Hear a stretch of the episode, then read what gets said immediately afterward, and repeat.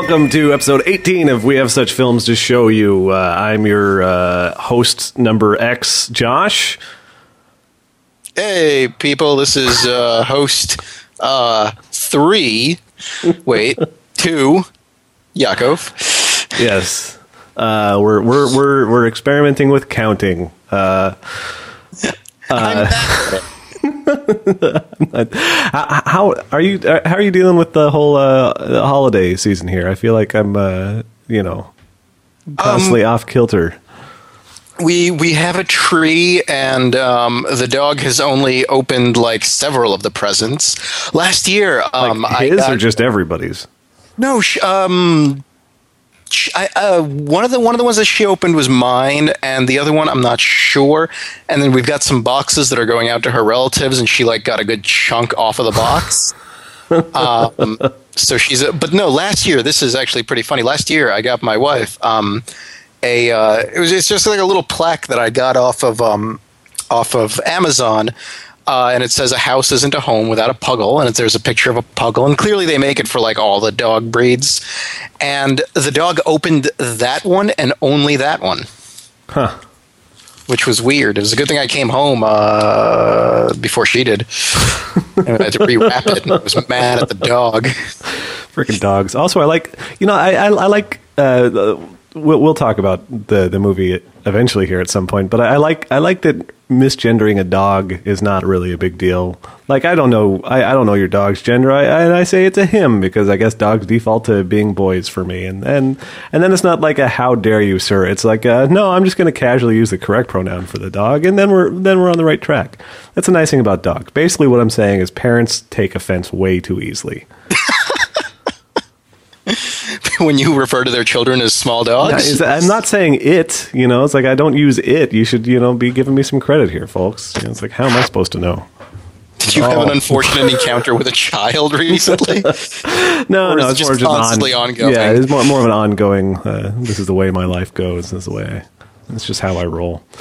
Uh, so this week, this week, this fortnight, we're talking about uh, VHS as we announced on the the Facebook uh, about a week ago. Which that seems like a pretty good thing we've been doing the last few times of actually uh, if we don't know when we finish podcast N, managing to say on Facebook before podcast N plus one which uh, which film we'll be watching, so people can actually see it and uh, you know follow along. Yeah, and I've been also I've been um I, I guess I should have actually been explaining it, but like the last two times on Tumblr, I've just like uh, posted a um a thing from the movie we're watching. But I guess I should make it a little more obvious. The next time I do that, I'm going to say, you know, hey, the next movie we're watching is whatever, because we're not announcing it on Tumblr, and I we've got a whole bunch of followers on there, about as many as we have in the Facebook group where we announce it, and um, I, I I don't think that's like a one to one crossover. Uh, Yeah, we so should, there's uh, definitely people following us. Uh, so hey, if you're following us on Tumblr, uh, what up? Sorry about um, not telling you what movie we're gonna watch. You're in the surprise. You're, you're, you're, you know, Facebook is a control group. You're the experimental group. Uh, yeah, no, we'll, uh, we'll we'll we'll we'll we'll double it up there. We'll make sure we're mentioning it in both Yep. places. I like that it only took us like a dozen and a half episodes to figure out that maybe we should, you know, plan. Well, and to be fair to us, like we started off with it being very clear what we were going to watch because it was all those movies in a row. So, so I guess we're not such jerks after all. I forgive us. yeah, me too. We're pretty great. Yeah, We're I so like great. us. One of you sent us some fan mail, which we appreciated. Yeah, yeah. Thanks for the the fan mail uh, person who emailed. Uh, and as I'm- usual, thanks for the, the, the Facebook comments as well. You know, I mean, Zanil like- Ororo. Yeah, there Thank you you. Zanil, You for rule. the lovely letter. Uh, but yeah, so VHS. What should we we we let, let's let's talk about this movie. This is a horror anthology, which is something Yes. that I think I I was saying on a previous Which episode. I really like the idea that this might become sort of a thing again. I think that's how we got on it because I said there's no more horror anthologies, and you said, "Did you see VHS?" And I said no, and then you described it, and then now we're here. Yep. Um, so yeah, and it was it was it was a it was a good anthology. Um, like most horror anthologies, I've seen not a lot of um, like not a lot of thematic crossover between the uh, between the um, between the stories outside of the uh, you know the, the the main premise is that you know it's being shot by somebody that's in the scene. Um, but that's okay. I don't mind. Um, it was what was there five movies, right? Yeah, there were there were there were Yeah. five movies and then a framing film. Yeah. So the so just uh, so the frame narrative, uh, framing narrative that's called Tape Fifty Six, and then in order it was uh, Amateur Night, which was. Um, uh, if you haven't seen these, please go. I, I don't. Do we really need to do a spoiler alert every time? I don't think so. Let, let- let- let- let- we can briefly uh, This say movie- this okay, is another one. This is another one's worth watching. There's another Yeah. one that's worth pausing and watching and then coming back to the podcast. But uh, Yeah, but if you're too lazy Um, to do that, just listen along because I'd rather you listen Also, to the podcast. this one is genuinely fucking terrifying. Um, I watched it. You know, actually, I, I put this on Facebook that I, I decided to watch this in the dark by myself with the lights off at night, and you know, definitely didn't go to sleep terrified. Uh, certainly didn't have any nightmares. Uh, but no, this movie's fucking scary. Um, even when I was I was just rewatching it again, and it's it's it's still scary in daylight with like you know my wife sitting on the couch uh, watching some murder show on the TV while I watched it on the iPad. Um, where where was I? Okay, yeah. So the first uh, film is called Amateur Night, and that's a monster movie. Um, yeah, yeah, that's, yeah. It's basically it's yeah, it's a monster movie. Uh, then there was uh, Second Honeymoon, which is directed by Ti West, who did uh, House of the Devil, which we did uh, last fortnight. Right. and that's a uh, home invasion. That's a yeah, it's a I Yeah. would describe it as a home invasion film. It's it's got the tropes from it. It's not a home being invaded, but but it's got um, that. It's got that element. um, then there's the Tuesdays of the 17th, which is very clearly a sequel to a slasher film, which I really enjoyed. Um, and then uh, the sick thing that happened to Emily when she was younger, which is uh, um, haunted house slash body horror slash uh, alien abduction. Slash gaslighting is the yeah, slash twist. yeah, really uh, yeah. It's also yeah psychological horror, I guess. Um, and then ten thirty one ninety eight, which is uh, possession, exorcism slash poltergeist, poltergeist haunted house sort of thing. Um, yeah, and then the uh, the frame narrative is just uh, a bunch of malcontents dying one by one, Yep. which was uh, yep. So that's uh, That's that's the contents. Yeah. That's what's in there. Uh, and yeah, it's you know okay. So there's there's one thing about the anthology concept. I don't know how much coordination there was between the various filmmakers uh, going. if there wasn't a lot, I'm actually more impressed with it because there was a lot of um, repeated shots. Which uh, so if there was no coordination between them, uh, I'm and I can totally believe that just because the kind of shots that were repeated were the kind of shots that you sort of have to do if you're doing a first-person horror movie, that's- which is Yeah, that I was going to say I, I I'm not I didn't get the immediate impression that there had been coordination because even though there is a lot of repetition of some of those ideas, I feel like we're many years now into the modern point of view found footage uh, sort of horror film. Like, Right. like, like as a genre, you know, w- with Blair Witch really sort of it is a genre. being basically. the uh, being, being I think the modern touchstone. You know, not to Yeah. not to give it undue credit or anything, because I'm sure people will say, well, you know, yeah, but this did that before. But Blair Witch was huge. Blair Witch really was a popular success with the found footage. Uh, thing in a way that I think makes it a, a pretty reasonable touchstone to say, okay, this is probably where a lot of people who started having ideas about doing their own little indie uh, perspective based film yeah. got that idea. You know, it's it's it, it was which the- is, which is great. It's sort of like it, it- if you ever hear anybody like talk about punk rock, like one of the things they mention is that when you see when you like whenever anybody saw a punk band on stage for the first time, like one of the things that they would always take away is, hey, you know, me and my friends could totally do that. You Yeah. know, it wasn't like watching you know some like technical like Yngwie Malmsteen brilliance. It was just people having fun, and I think you know Blair Witch Project was the same sort of thing for filmmakers, where it's just like, oh, you know what, I don't need like millions of dollars of special effects or you know like fantastic actors. All I need is just like a good story and a good way to and a good way to show it to people. Exactly. So uh, so yeah, so so so so so I feel like I feel like there's a lot of reiteration and uh, refinement in the various films here of a lot of the ideas that have sort of shown up previously. So the fact that a lot of people used some of you know the same sort of shots. I, I think is as much as anything just evidence that they've been paying attention to the genre that they're now working in, Yeah. as that they necessarily you know discuss that with one another.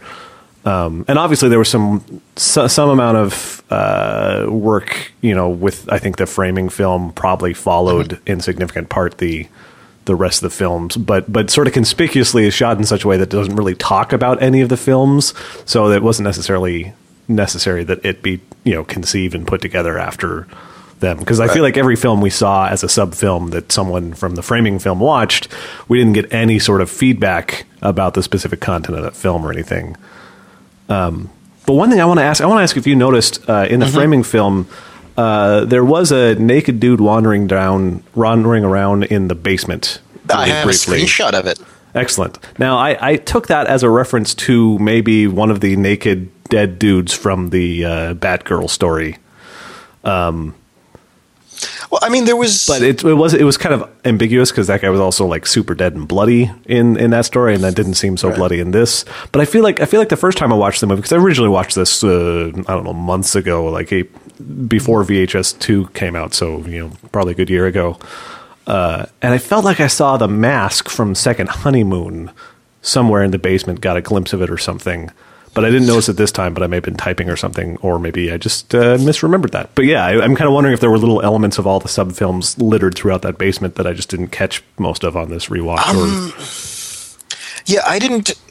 I didn't catch it. Uh, most of the like. Uh, yeah, no, I I definitely didn't catch it. But that would be really cool if that was in there. And like the uh, the naked guy, um, the what I saw, and then when I took a screenshot, and then I had to, I, I saw it like five times in a row because I had to get the screenshot. Fucking rewinding in Netflix Yeah. is it's such a pain in the ass. I actually have a there was something else that I wanted to grab a shot of uh, during the last segment, and so I took a picture of it on my cell phone. so I have a a picture of a television playing a movie that was made to look like it was shot on a video camera. It's it's just levels upon levels, and you you people are going to see it on a computer screen. So there's there's another, uh, but um, yeah, it looked a lot more amorphous than like a standard human figure. Yeah. it it, it reminded me of like um sort of like a Chris Cunningham kind of thing, where if you know Chris Cunningham, he's the director of a lot of music videos. He's done a bunch of Aphex Twin ones. Um, he's done a lot of stuff with Aphex Twin, actually, just like not even music videos, just collaborations. Um, and yeah, it, it looked like this weird walking naked amorphous thing rather than like a distinct human figure. So I didn't really put it together with the uh, with, with the naked guy from the the other thing. I, I yeah, I may have just sort of invented the connection then. Um, and yeah, I'm curious. I'm curious if there were any other little things in there because yeah, Hey, if know. you if you listeners have noticed any, feel free to um, feel free to drop us a line. I'm sure everybody else will appreciate it. Exactly. I mean, like somewhere in public or something, or you know, even if you email us, we'll put it on the Facebook group or the Tumblr. or, or painstakingly construct a note from cut out letters from various newspapers and you know, send that to our home addresses. Um, There's fonts that do that now. it's amazing modern technology. Uh, yeah. So, but uh, what the hell was I going with that? Anyway, um, yes, anthology. One thing I wanted to say, and this is this is a complaint that I had the first time, and I lessened my complaint the second time when I decided to think through it and invent some justification for it. But I, I have a technical complaint about the conceit of this anthology, which is that it, this is all stuff on VHS tape, but most of it looks No, better than VHS. No, it's definitely. I, I can't be all on VHS. I'm not. I'm not saying it was shot on VHS. No, but no. I mean, it, even in the movie, it can't all be on VHS tape. Uh, Second honeymoon, that was definitely a DV cam. But but the guys in the framing film, the guys are plugging VHS tapes into VCRs. oh, right, right. I think Like- it was like- transferred. I think it's implied that it's transferred to VHS tape. Yeah, but the thing is, it doesn't magically retain its image quality when you transfer it to VHS. Once you transfer it to VHS, it looks like it's on fucking VHS because VHS kind of looks like shit. And and Yeah. and and this is a it's a petty, it's a dumb complaint. It's it's the guys saying, you know, well, I don't know, I'm not sure if if that's the file format that they would use in a computer system when watching Tron or something. But uh, but still, at the same time, it, it's it's it's also hard for me to get away from sort of the technical side of the conceit when it is sort of a technical like it, it, it's a format conceit and the the films variously all play so much with the technical side of this and with Right. the like specifics of the aesthetic, the the, the nature of the specific medium, that it, it, it's a little bit harder to step away from that. Even though I know like, well, there's a reason you don't like do a couple transfers across VHS to make the image quality like shit. You don't want your movie to look like shit, which okay, that's totally fine. That's totally fine, but it still is a thing that like tweaked me a little bit. Like it's it, it's almost like you know someone decided to make a Dogma '95 film, except for they decided half the things were actually stupid bullshit, and they should completely ignore them. Which you know it's it's That- not. I think that's part of Dogma 95. well, fair enough. Yeah, I, I don't think uh, Von Trier would uh, have a big problem with saying "fuck you" to rules that he himself invented, for example. So, so you know, but yeah, that's just that's a thing. I guess I just want to get that out there. That's a thing that I have hard time completely letting go of because there's so much invested in the idea of this conceit, and then there's this sort of glaring yeah, um, inconsistency. Yeah, I definitely noticed it. I, I just assumed that who had like the, the, the, the creepy zombie man who's collecting these movies just doesn't have any sort of other player, and so all of the VHS tapes that come to him through all of his means of getting VHS tapes have been explicitly transferred to VHS for that reason. Which um, Well, and maybe VHS is the only format that uh, that works. It's the only one that's got the proper sort of resonance to capture the nature of what these things are. One thing I'll say is I have watched VHS too, and I enjoyed that too, and I, I think that was a, a nice sequel and a nice refinement of some of the stuff they set up in this one. Um, not necessarily like yards better or anything, but it's it's interesting as a follow up anthology, and it tries to set up a little bit more of a sense of some sort of tape tape trading culture. It doesn't get too specific, but it sets up some notion that there is something going on here besides some random old guy in a basement, which this film sort of implies because the, the, the hooligans in the framing film are doing this job for somebody who wants this one specific tape. So obviously somebody else out there knows there's something there. But but otherwise we get very, very little in this film. And the second one does a little bit to build that up, which I thought was kind of nice. Um, yeah, th- nothing. Yeah, there's nothing. Nothing conclusive in this movie at all. Where just like every ending just is there. There's so many more questions that um, you know. The, there's do they fix that or I mean it's not a problem to fix uh, really, but do they do they refine that in the second one?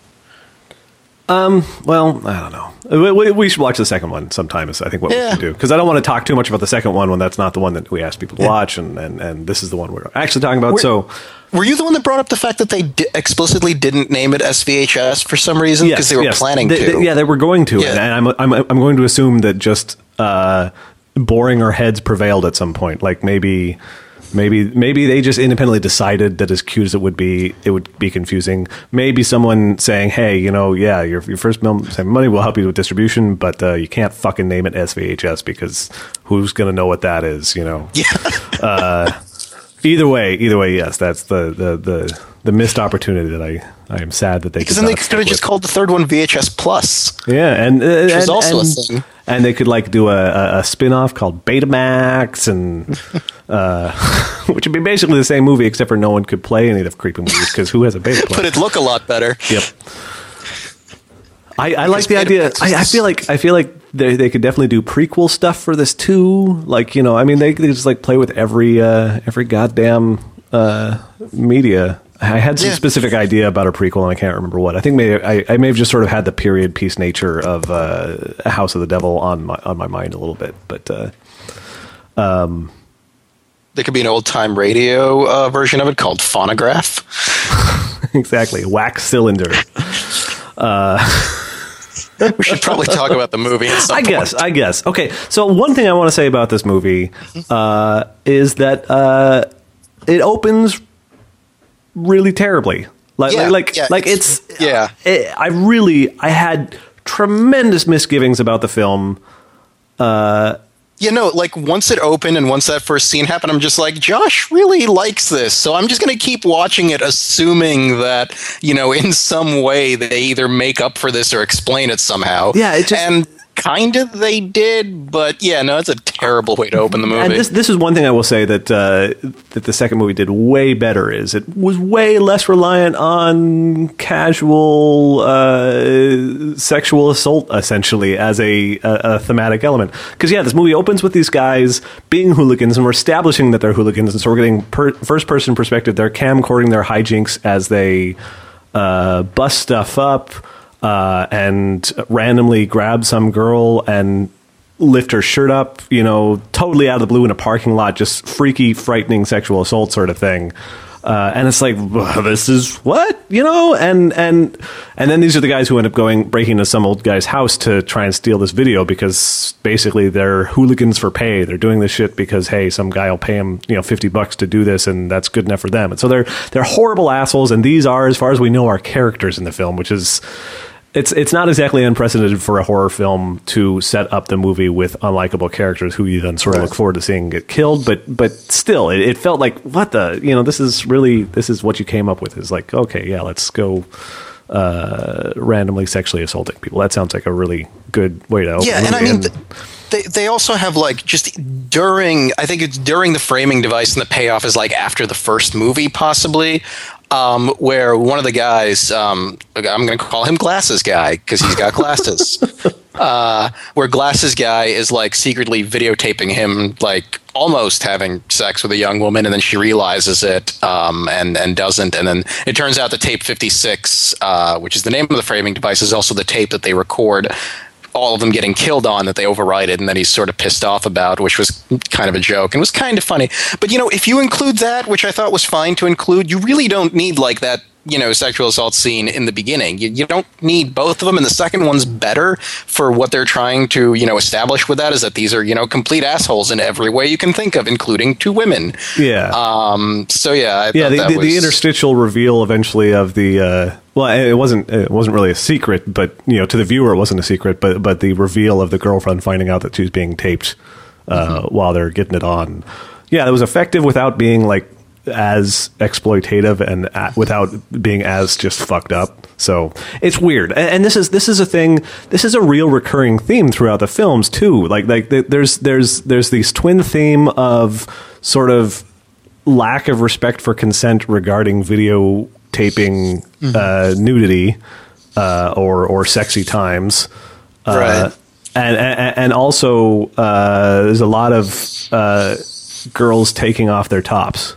Yeah, uh, I, I did enjoy the fact that you know it's every like every time that all well I'm going to say almost every time something like that happens where you know like they're the like the the conceit of the movie is used as a way to just like highlight women being exploited or something that the at least some of the people doing the exploiting do just like get their comeuppance on that. Oh, sure. Where yeah. it's every single well, almost every single time it's it's you know clearly uh, and occasionally very ironically um, you know sort of punished where um, you know like in amateur night you get you know there's all of like the the actually there's a but uh, when we get to amateur, but in amateur night, there's a scene where basically like one of the guys that's going to be murdered is just like naked and terrified in the bathroom, and I thought that was a pretty great, you know, sort of like a reversal of like you know the the scared naked woman, you know, about to be assaulted. It's like you know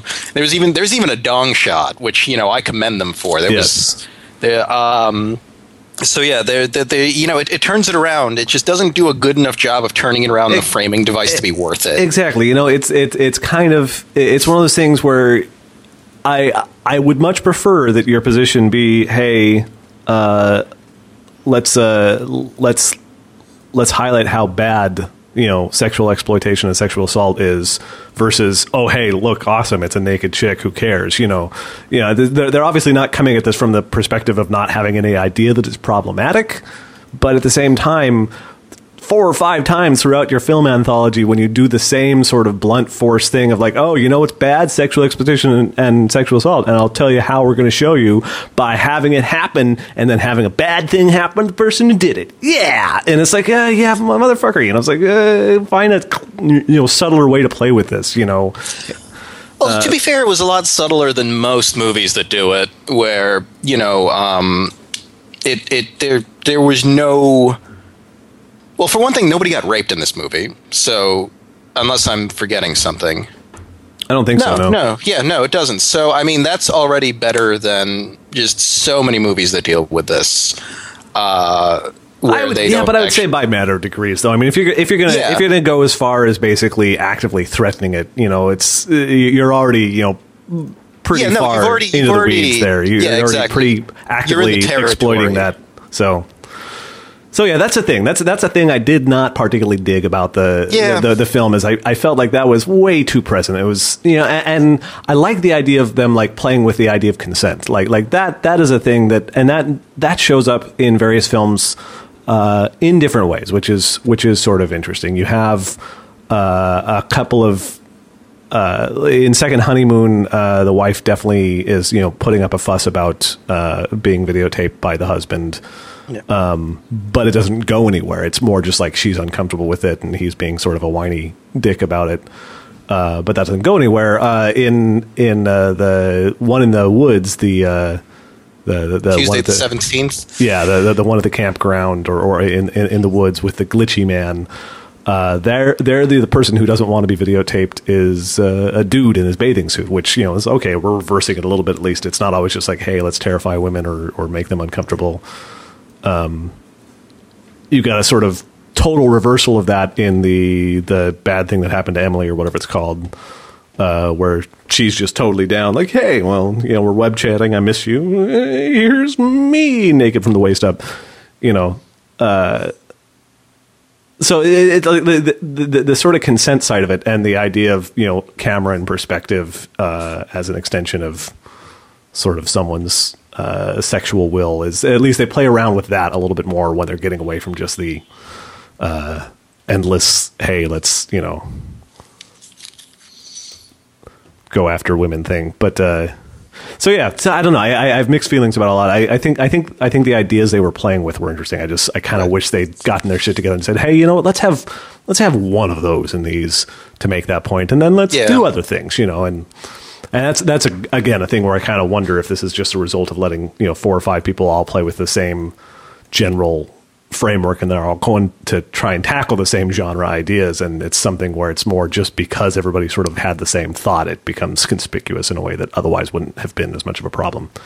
Yeah, yeah. I mean, it was like if each of these was, you know, like a horror movie in and of itself, and like there was a scene like that in it, it'd be like, all right, so that was that's that scene in the movie. But like when you when it turns into a theme, you have to, you know, maybe that's where coordination would have been, you know, sort of a thing to do. Where if you're going to turn something into a theme, you really should make sure you're handling it well and that your ideas are coming off as well as you think they are, because they don't always. Yep. Um, yeah. So that was yeah, but um, you know, I it wasn't so it, it, it was it was there enough that I noticed it, but it wasn't so obtrusive that it really bugged me beyond uh, beyond that opening scene. And there was actually one thing I did like was that um, during amateur night when um, tall bro is is making out with uh, the the girl that isn't the monster. I'm, I don't know anybody. I've got the fucking Wikipedia entry in front of me. I'm not even checking it. Um, hang on. When uh, okay, well that's not going to help me because I don't. Uh, Brad, ju- ju- let's say it's yeah, Brad. yeah, uh, whatever.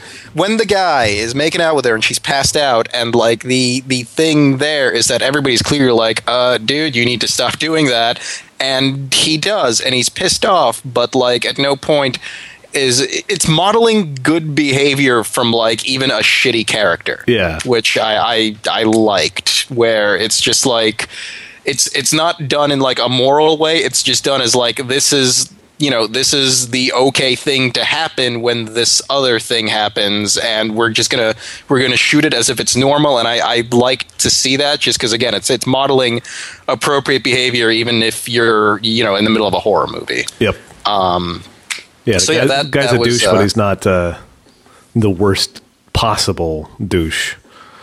right. So I, I guess I uh, maybe we should just like step through these because we we keep Yeah. referencing them to little bits. Although okay, I, I do want to make one more general complaint. That's uh, uh, me being fussy again. But but one of the things about perspective type films here is there's there's the question of where the edits come from. Right. You know, and this is in the framing device. It's really kind of conspicuous. It's very jump cutty. There's lots of jumping around. You've got multiple cameras going into this house when they when they finally get on with the plot and go into this house to try and find this videotape they've been paid to find. And like everybody's got their own camera. And so you've got concurrent filming going on these various cameras, but the film we watch uh, is does a lot of crosscuts between cameras. You know, Yeah, especially towards the end when both cameras are in the same room and neither of them are being operated by anybody because everybody's dead. yeah, And there's still that cross cutting. Yeah, that was uh, that was I I noticed that. yeah, and it's it's it's something where you could say, okay, uh, if we assume there is some sort of weird tape culture here, which again the second film does more of a nod to, then you could say, okay, well, someone.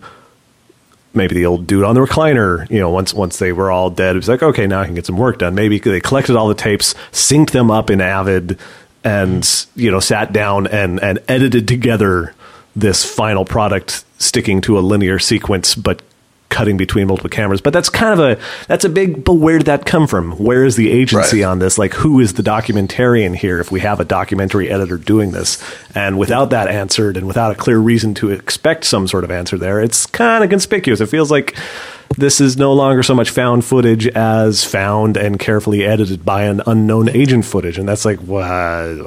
What do we do? Yeah. I don't know. I it was pretty. It was really apparent in the framing device, and it was really apparent in uh, 103198, which is the uh, the the haunted house one.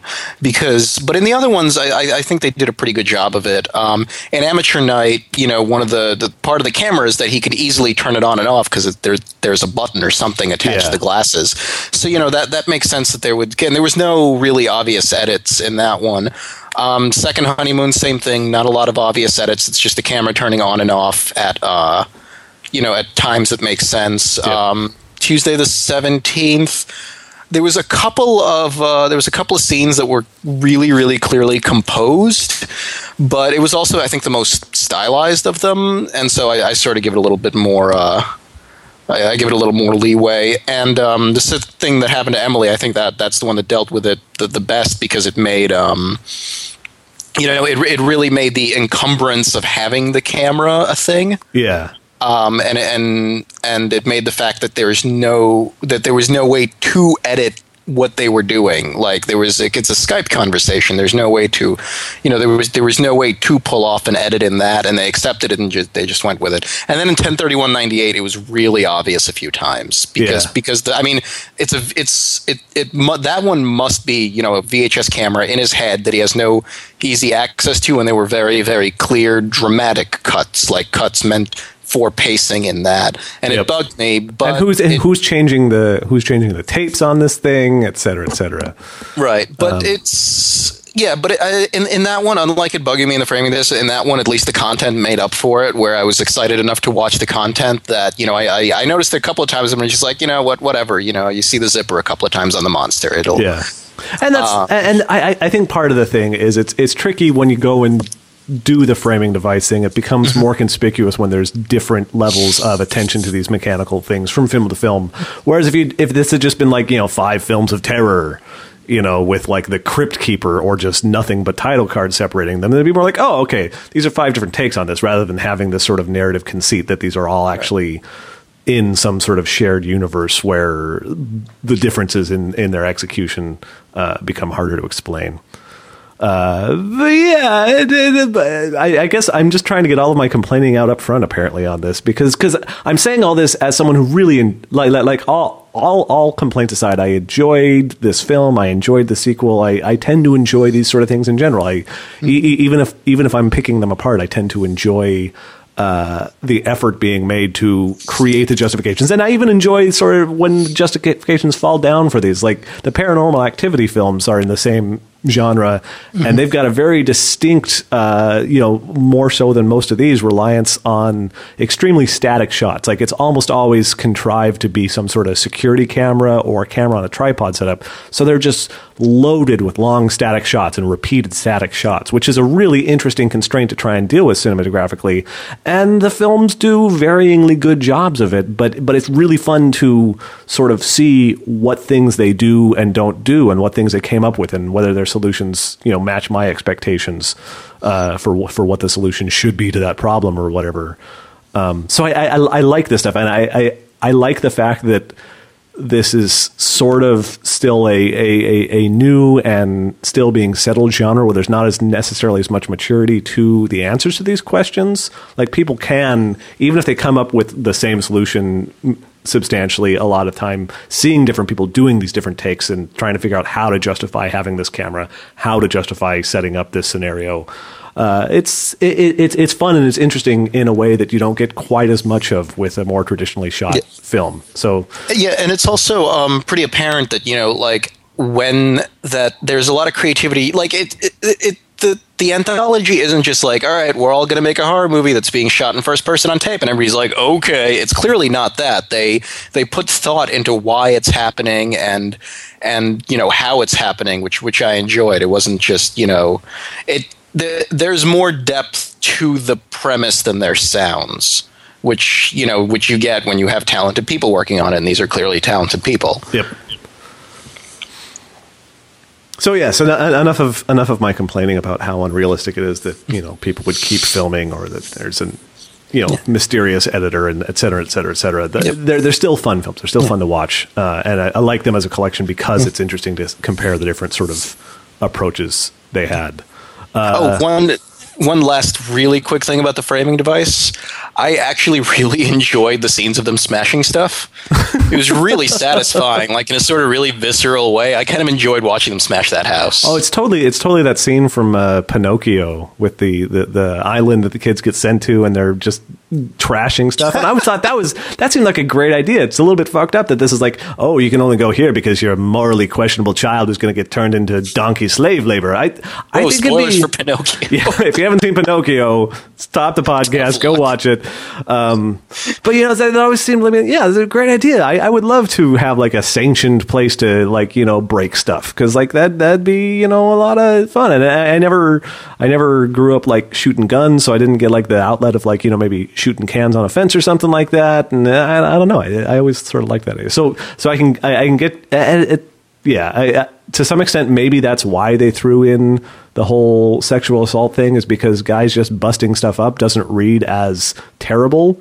Like right. it, it, seemed like it was maybe a, basically an abandoned property too. I mean, it's still it's still random, you know, hooligan vandalism. You know, it's not this is not a way to set up someone who's supposed to be like you know the happy you know protagonist or something but it it, reads more like or even like a likable misfit or anything. Yeah it, but but it reads like mischief rather than like you know straight up horrible motherfucker necessarily without more context at least which there certainly wasn't uh, in that opening sequence. It was just them smashing up. Well, no, there, there, was the there was the brief part where they're also um, vandalizing a house that's clearly being lived in at the time. Ah, I, it was, it was really part. brief and easy to miss. Ah, okay. Um, yeah. So, all right. So let's get into the actual movies. So the first films. one was Amateur Night. Which um, do you have any theories about that title? Because I do, and I'm not entirely sure if it's correct. Uh, I, my, I, I, was reading it fairly straight faced as uh, just reference to the idea of taping amateur porn. Oh, okay. Well, um, I've heard amateur night. Uh, it used to describe a couple of things, mainly by bartenders. Like my wife tended bar for a while. It's used to refer to, uh, I think either I think say definitely St. Patrick's Day, and also either Friday or Saturday night where it's called amateur night because it's where all the people who are sh- bad, basically oh. bad at drinking okay. in bars, I come have, out. I have heard that. Yeah. Yeah, so that's and and I mean these guys get kicked out of like at least two bars over the course of the movie and are you know total assholes. So uh, you know that's kind of what I figured it was. Yeah. Um, named and yeah, so that's basically what happens. Like you know the the opening to it is just is you know total bro down. It's you know three bros, a um, a large one, a blonde one, and a small one. See, and I had titled um, two bros and a dork. Like I felt like the guy with the glasses was the guy with the glasses. Partly just as a social dynamic with them, with the two bros were like super bro, bro, let's go do this thing, and the guy with the glasses ended up being sort of like, and you are the one who's obviously, uh, you know, gonna be along for the ride. It felt like the dynamic to some extent, like he was the more nebbishy one. But uh, yeah, but he, he but he, he, he was he was still yeah he was, he wasn't like the you know he wasn't like the whipping boy of the crew or anything. They they were all clearly friends and um, you know liked each other to at least some extent. Yeah. Um, so yeah, and then so what happens is they on the internet they get him uh, a pair of glasses that can record things. And why why would they give it to the guy who's the least likely to get you know laid, which is clearly their intent? Yeah, uh, I, I, why they would maybe they just didn't want to wear dorky glasses. I don't know. Yeah, there's not a whole lot of explanation there. He's just. Yeah. It's like, well, here, these aren't going to handicap you any more than you know genetics did or whatever. Um, that's that guy is sort of he looked like two things. One is that he looked like I did when I was like about nineteen, and the other thing is that he looks like Sam Rockwell Jr. kind of yeah yeah. Um, So yeah, and so you know the basically the first half of the story is just them on a on a, on a bar crawl. Yeah, getting know, drunk, getting- partying. Yeah. um, and then there's if and like uh, in the last bar because they get kicked out of a couple of bars. Um, and, you, and the last bar there's a in the back in a couple of background of the shots because um, there's you know a strange looking woman that's making eye contact with um, the guy wearing glasses and then eventually he comes up and talks with her and she is um, the actress uh, hannah Fierman. she is a very she's beautiful but she's also very striking she's got these enormous fucking eyes she's just very slim very angular but she's got huge eyes Yeah. and they clearly you know used uh, makeup to make them look even bigger and um, She had you know, a small she- role in some other film as t- credited as Bug-Eyed Girl. So I think that may be something that she can sort of play to in casting. But uh, but yeah. Yeah. yeah and then you know when when she is like first framed as just standing there him looking at her it becomes really clear where this movie is going like you know that she is going to do something like there is no way that you know the person that is being looked at by the camera right now framed in the way that she is is not the strange thing about this horror movie Yeah, I really liked. Um, I liked that there were a couple little shots of her uh, before she's really introduced as a character, which I did not catch the first time. Like, like sh- there's a really tiny glimpse of her coming down the stairs when he's on his way Yep. in, and then there's the shot right before the conversation, like 20 seconds before that. There's a shot of her just looking at him, and she's not big in the shot. She's just like one of the people in the bar in the background. But like once on rewatch, it was like, oh shit, yeah, she was on this shit yep before any of us were. Yep. Um, which I thought was it's really like the chair in the last movie It's also sort of implied eyes. that she's like one of the friends of the girl in the red dress uh, on the first watch. So I, that, that's what I'd sort of taken was she was just with that entourage. Yeah. and then it becomes clear on second watch that no, she's just circumstantially there, and they both end up getting in the car with these guys, and you can read Yeah, the uh, stuff the girl in in red said to support that. Uh, as yeah, more like yeah. The, the second time I watched it, I was just like, because the first time I watched it, I was like, you know, well, why is like the the was she red haired the, the other girl? She might have been. or she she was wearing a dress. It's a red- red dress. Yeah, Yeah. It's like, well, I'm like, why is the girl with the red dress, you know, friends with the with the you know monster bat succubus lady? And then when I watched it again, I'm just like, oh, there is absolutely no indication they even know each other. Yeah, yeah. It's just everybody's drunk except for uh, the the. Okay, so let's let's talk about this girl. This this this the, Mm-hmm. the bug eyed girl, our our central character who turns out to be some sort of monster. What do you think she is? Just like we're talking monster monster taxonomy. What what what how, I- what what's this species? Is your take? I thought she was a succubus. See, my, my, my first thought was vampire, and and uh, Angela, my wife, uh, her take was demon, like more more sort of generic uh, demon type thing, and, and and we talked about this a little bit, and and my take on it from the vampire side, and I also I also thought of the succubus thing, and it feels like it's it's sort of nicely undefined where exactly it is too, because the film never had someone say, "My God, she's a," you know, it's Yeah. it's much more, yeah, not not doing that sort of vampy thing, vampy.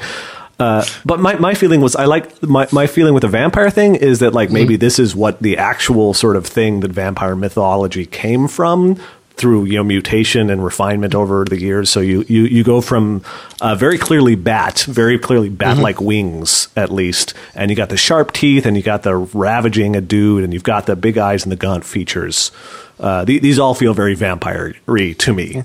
Um, so I, I, I, I Yeah. like kind of the idea that she's maybe sort of like the the actual er beastly vampire shape changer slightly thing uh, versus the more you know Bela Lugosi oh they want to suck your blood sort of uh, thing. That was my Right. take. Yeah. I I mean the thing is the movie leaves it open enough that you know we can all be correct about this. True, true. There's yeah, there's so little uh there's so little revealed about like her nature as as as a whatever the hell it is that she is that yeah, it could be it could be very well any of these things. Um because yeah, it it's it, it's sort of odd because you can't really say explicitly that she seduces them, but um, there's like there's yeah I'm trying to I'm trying to figure out a way to phrase this. Uh, she she doesn't seduce anybody basically, but she is receptive to it yeah. and then that's how she gets them, you know, in a position to devour them. yeah.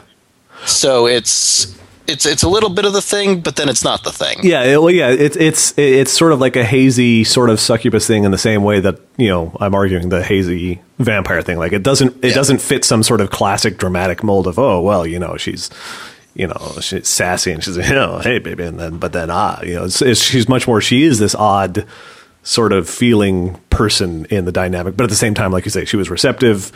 Uh, although it, it's a really interesting thing, I think she, I don't know what her intentions for Glasses Dude were. Like, like it's not clear. It's never made clear what exactly she had in mind with him.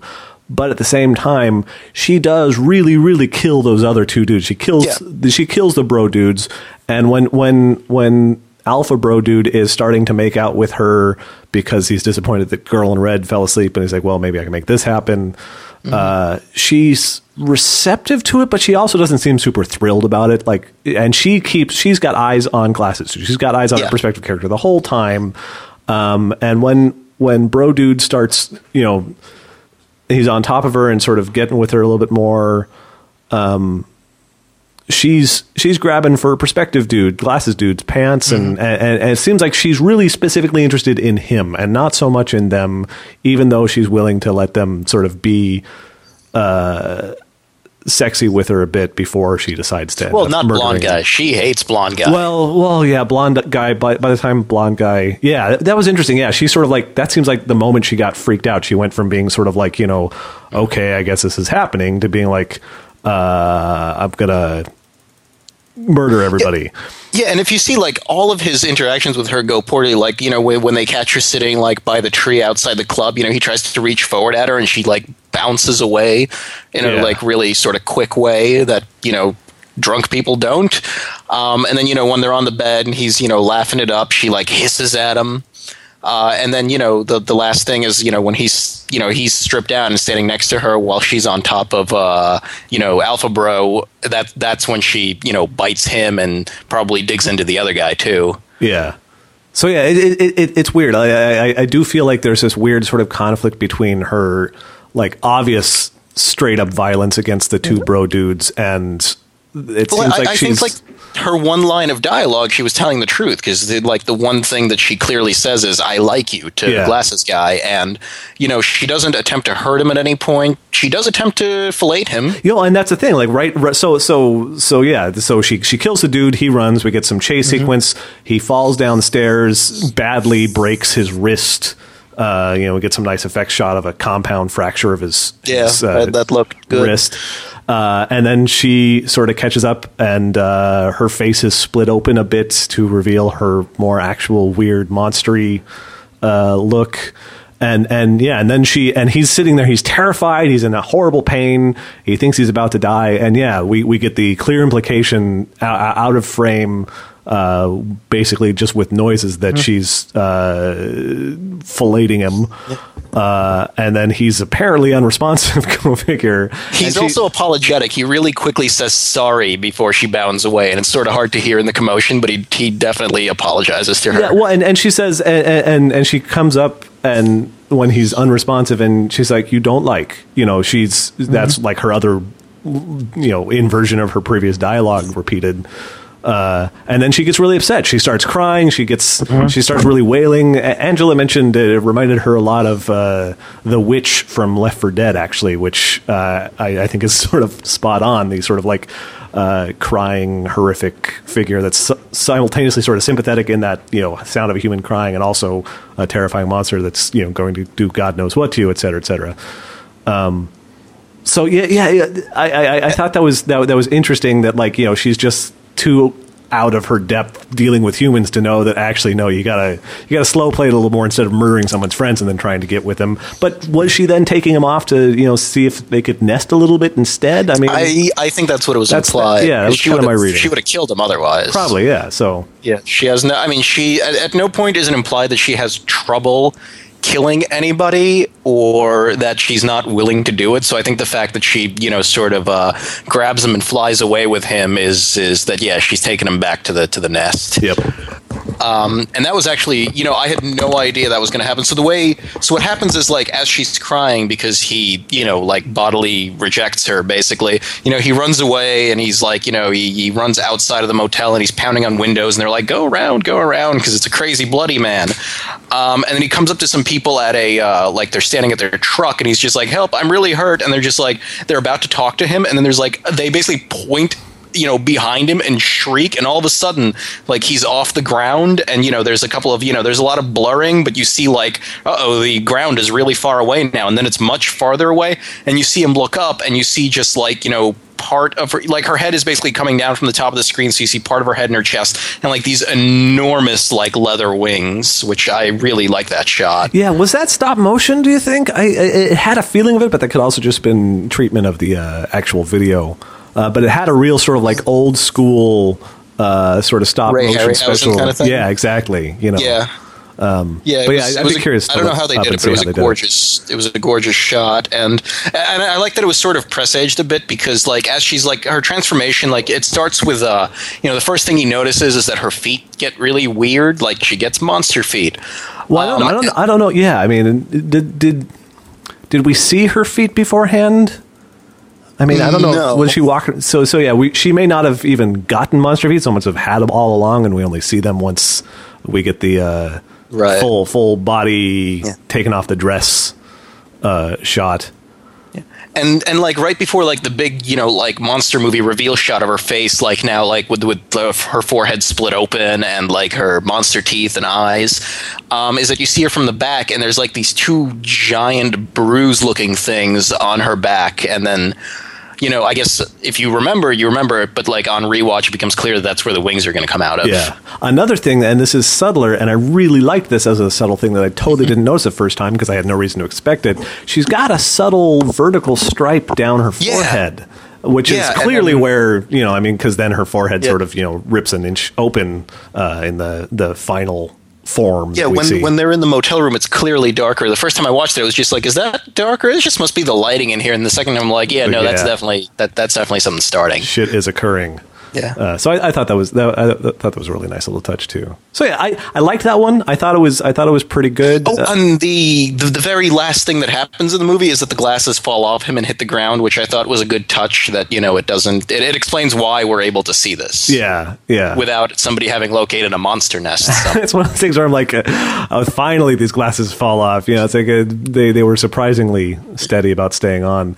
But that's and and and to reiterate some of my beef too, uh, the the the fact that he was starting and stopping this thing up until when he actually finally stopped stopping it.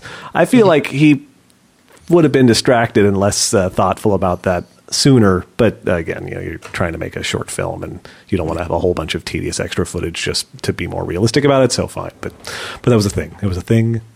I felt it. I felt it inside of me. Um, but yeah. So yeah, that was that was that one, and I liked that one. Uh, I, and um, just yeah. Uh, wait, did you have anything more to say about this one? Or? no, I I think I think we, Okay. we covered it all.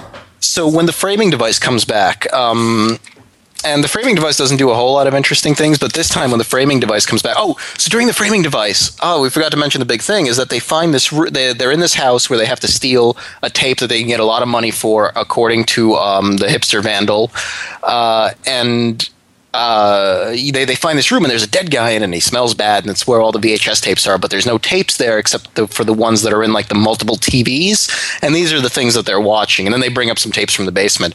But anyway, so when the guy sits down, he sits down, he puts the camera, I guess, on top of one TVs and begins to play one of the tapes. And the guy, uh, the, the, the dead guy is behind him. When the framing device comes back, the guy watching is gone and the guy in the chair is gone. Who's dead. The dead guy's missing too. I don't think the I- dead I- guy was gone until after the second film, though. But yeah, that's the thing. Like, like, like they've got the guy, the, the dead guy disappears from the chair, and then uh, the next one after that, the dead guy is back in the chair. But both of the guys who were watching are missing, and then the dead guy's gone from the chair again. When you come back after that, uh, Hang on, no, he's no, he's gone right after the uh, right after amateur night. He's gone, and then he's still gone after second honeymoon ends. I, I think he wasn't gone until after second honeymoon. I think he was still there after amateur night. I, I think he was there. They watch a movie. He's there. They watch a movie. Then he's gone. Yeah, Uh, But we've got the mystery. The, the the the first guy who was watching amateur night is gone when the second guy comes in, uh, and the dead guy's still there. Uh, because that's the thing. The dead guy being gone is really problematic, and so Right. the, the dead guy isn't gone f- after amateur night because the second guy needs to come in, not find the first guy, not really think about it, but also not freak out, which he would totally do if the dead guy was gone. And then the the, the third the third time we come back, the easy chair is empty. Uh, but the guy is still there. The guy who was watching the second film is still there, and he's like, "What the hell was that?" Uh, and then we cut to the basement, and then we come back to the third one, and the the chair dude is back, and the guy is who was watching that. Oh, second Oh yeah, no, you're missing. totally right. Because it- I have yeah. guy is gone, and Yeah. I I thought that meant the guy in the chair. But yeah, no, you're totally right. Yeah, so so it's not until after like the fourth film when Mustache Dude comes up basically alone and he's looking for the missing dude bro and he finds the chair empty and he's the first person who actually is in the room when the chair is empty while we're watching and and and yeah, then there's crazy steps downstairs and everything goes badly from there for him. But uh, yeah, so it, it it's a little bit interesting that they sort of tro- try and wove that together. But but I also have a hard time with the framing device because I can't help but think uh, it's taking them a really long time to stick some videotapes in a bag and get the fuck out of there. Which they don't even mention at Yeah, first it, when they it get takes there. at least two hours. Yeah, yeah. That, well, yeah. Like these movies, assuming these movies are being watched in the time that they're being watched, which seems fair because that's the way you framed it in your fucking framing device. Like you're like, hey, I'm in the basement. Let's just bag up all these tapes and get out of here. Seems like a really smart move. You know, not even as a horror film character who knows they're in a horror film move, just as a as someone breaking into a house. It seems like if all you need to do is identify some VHS tapes. It'd be good to spend as little time as possible in the house that you're breaking into. So bag everything up and leave. Done. Like, uh, you know, yeah, and and they, kind of works though that, that at no point is it implied that any of them are competent in anything. I guess, and and and it's just not a very satisfying explanation. Like the the framing device wasn't all that much about them being incompetent, so Right. it's you know it's not a very satisfying way to go. But Yeah, no, it definitely doesn't explain why they're robbing a house for two hours. Yeah, so that's uh, what do you do? What do you do? But uh, but it, it bugged me. So, um, yeah, second honeymoon, uh, the Ti West movie. The, that, this is the uh, the Ti West movie. Oh, I want to say And- one more thing about the Oh, framing yeah, device mhm. we had in between there. There's another little bit of acknowledging the things that I'm thinking about and being annoyed at. Uh, the naked guy in the basement, one of the dudes down in the basement sees that because we see it on the camera and, and he's looking when that happens. Uh, and he goes to tell Mustache Dude, the, the, the alpha dude among the hooligans, you know, I just saw this thing. And the guy's like, "Uh, no, you didn't. You're fucking crazy. You're drunk. Whatever. You're high. He uh, says you're and is it- trooping, and I had to look that up. Did he say trooping? I thought it said, I guess tripping is what I heard. Is trooping a thing? Because he said you're trooping. That's what troopers do. And I, I looked it up, and uh, there's a definition of trooping on Urban Dictionary that indicates that it is trying to accomplish something while high. And uh, Ah. I, you know, maybe maybe it, they did it after the movie because I've definitely seen a lot of like post fact Urban Dictionary entries. Yeah. But um, yeah, Yeah, I just heard dripping. Well, anyway, the guy the guy says, "Dude, I'm serious. Do you want me to replay this? You know, you Oh, want me to replay this?" And I was like, "Yes, you do. Just you know, you're having an argument with a dude about you just saw a fucking you know Monster. th- yeah, like like rewind the tape, and you know, if nothing else, at least let's have a break where." Uh, you're clearly that, you know, taking your time here. Yeah, so- there, there, there's let's have a quick static break of where you hit stop and you hit start again, and uh, and at that point after that immediate cut, the guy's like, "No, dude, yeah, I don't know what the fuck you're you're whatever, you know, have him dismiss it or something." But instead, yeah, exactly. we It's like, oh no, your, your camera's like, broken. I have incontrovertible evidence of a terrible thing, eh, but I'm not going to push it. But yes, anyway, that was a little thing in there. It was like it was simultaneously sort of satisfying and also kind of satisfying because it was pointing out something that was annoying. The second film, the road trip couple, the Ti West's second honeymoon. Yeah. Um, so 90% of Second Honeymoon is spent subtly building up the fact that their relationship is terrible. Yep. 90% of this movie is just like you watching a couple that appears happy but actually isn't, which I thought is it it works in a way that doesn't come off as I describe it.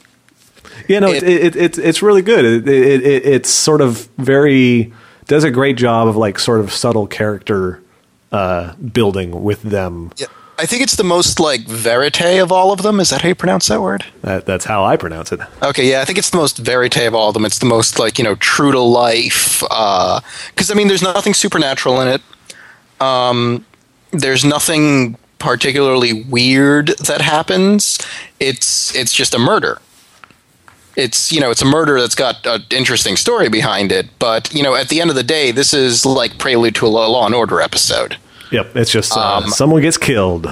Yeah, exactly, and and yet you know the whole time you're watching it, it's you know be- between you know the the couple's like really mild sort of bickering is is interesting because you you want to see where that goes. It's like you know, is he going to kill her? Is she going to kill him? And I think it actually plays with that when um, when uh, the the the the girl, the the the, the murder girl, uh, when she picks up the camera while they're both asleep, and she pans to Sam, the guy.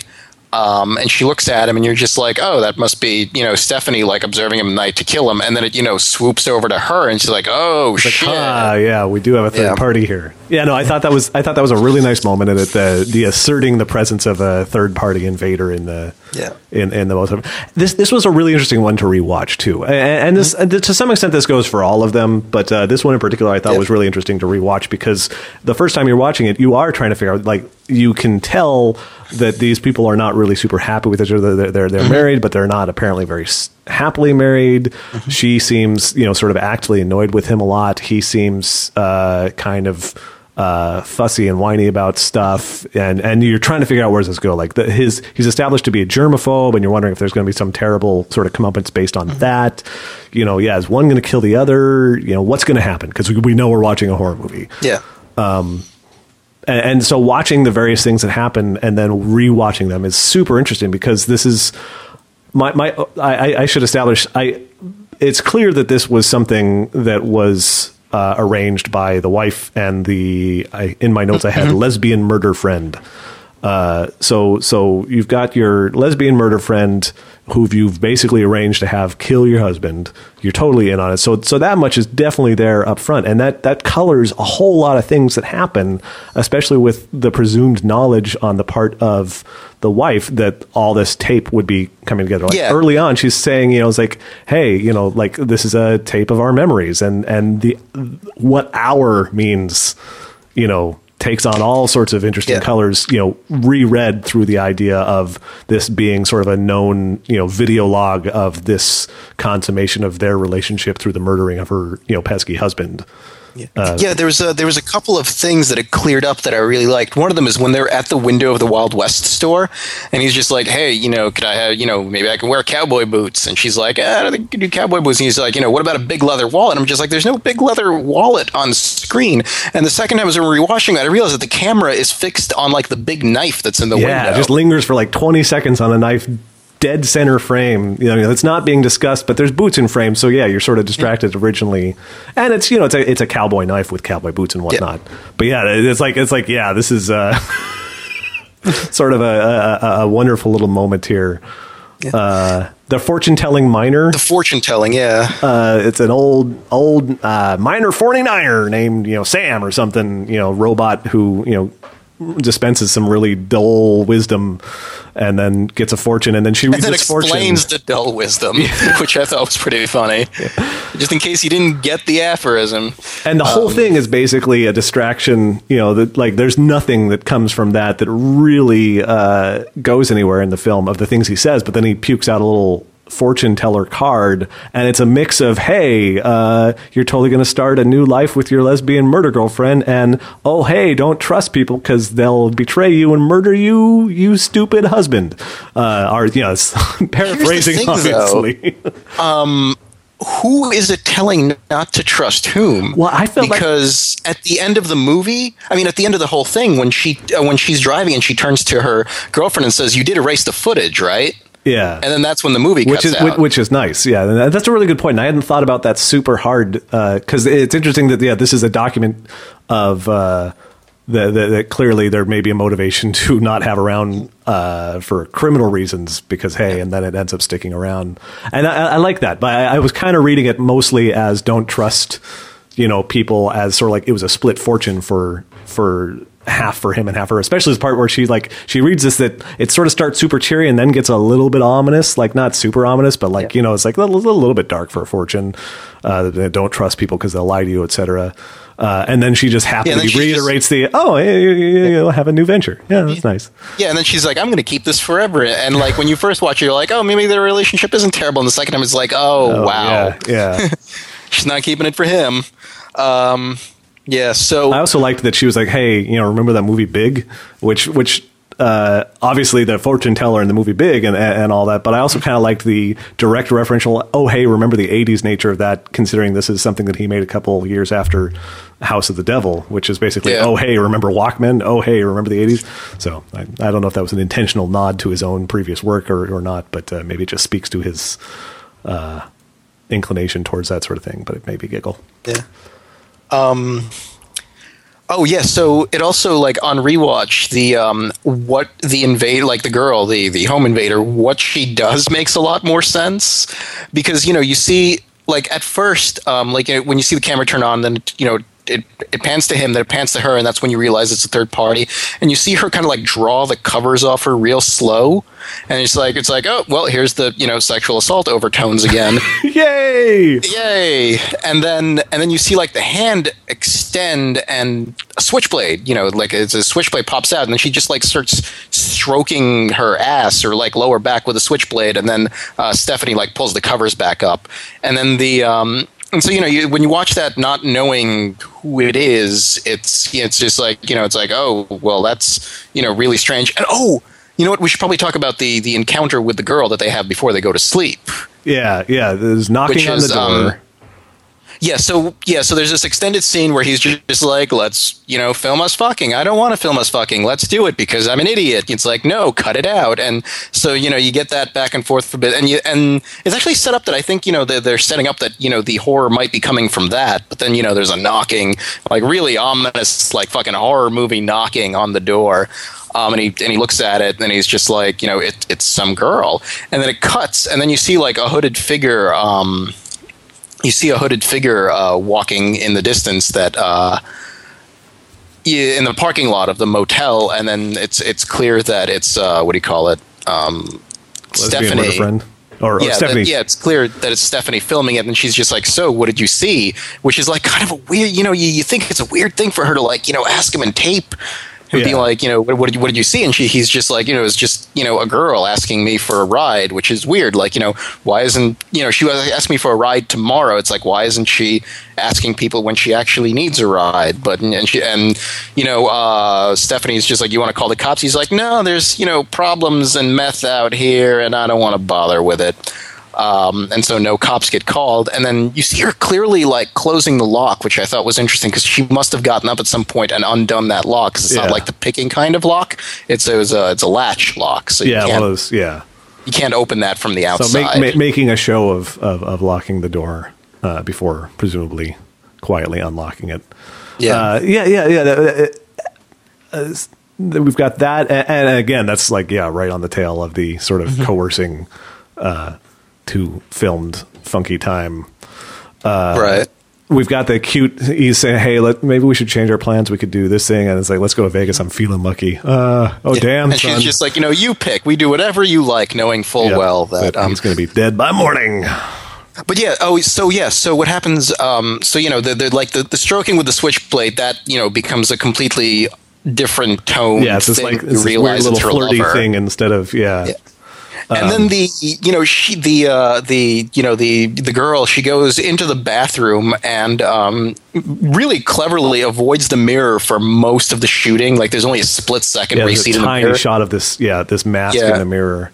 Yeah, and it's one of those like it's a re, it's a it's not a creepy mask. It's like a faceless mask, and when you when you get closer to it, you realize it's like a like a semi-clear sort of mask that um, I, don't- I don't know what the purpose of it is. It's clearly a mask with some sort of purpose. It's I don't think it's like a Halloween mask or anything. Yeah, I don't know what this is supposed to be for, but uh, but yeah, Yeah, but yeah, so you get that really, and and then that's when you you know like at no, you know between like the sexual assault thing, like they would with you know the knife stroking, um, you know I think you're supposed to not think that it's like oh is that the girl because when you know he's like girl talk to me and then when you're when you know uh, Stephanie's shooting outside like the figure that she's shooting isn't clearly of any gender.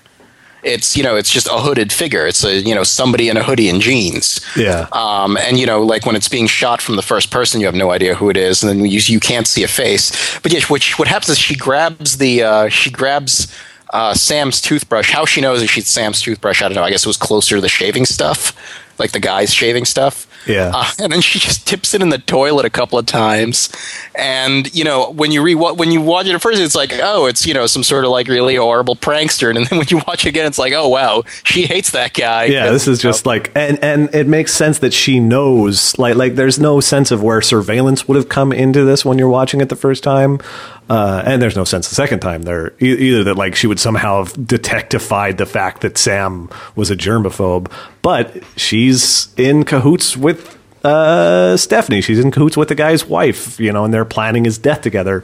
Of course, she's heard that he's an annoying germaphobe because, you know, I'm sure Stephanie's talked about that while making murder plans. So, like, the fact that it, it becomes this, uh, uh, again, just kind of like the, the switchblade on the, you know, underwear moment, it becomes this sort of weird, flirtatious little, like, private joke between them where they're like, oh, hey, remember that time before I killed your husband where I dipped his, uh, you know, toothpaste, you know, toothbrush in the, the toilet? the, the very next shot, like after, oh, and she, she also steals a bunch of his money. Um, and the very next shot, like you see in the morning, Stephanie's shooting again, and she's shooting like you know a vista, and then the camera pans around, he's brushing his teeth. Yep. I, I thought that was pretty. Uh, that that was. I mean, that that was a way to do like a a cut without actually doing a cut, and Yeah. I, I thought that was a really clever clever little thing. Yep.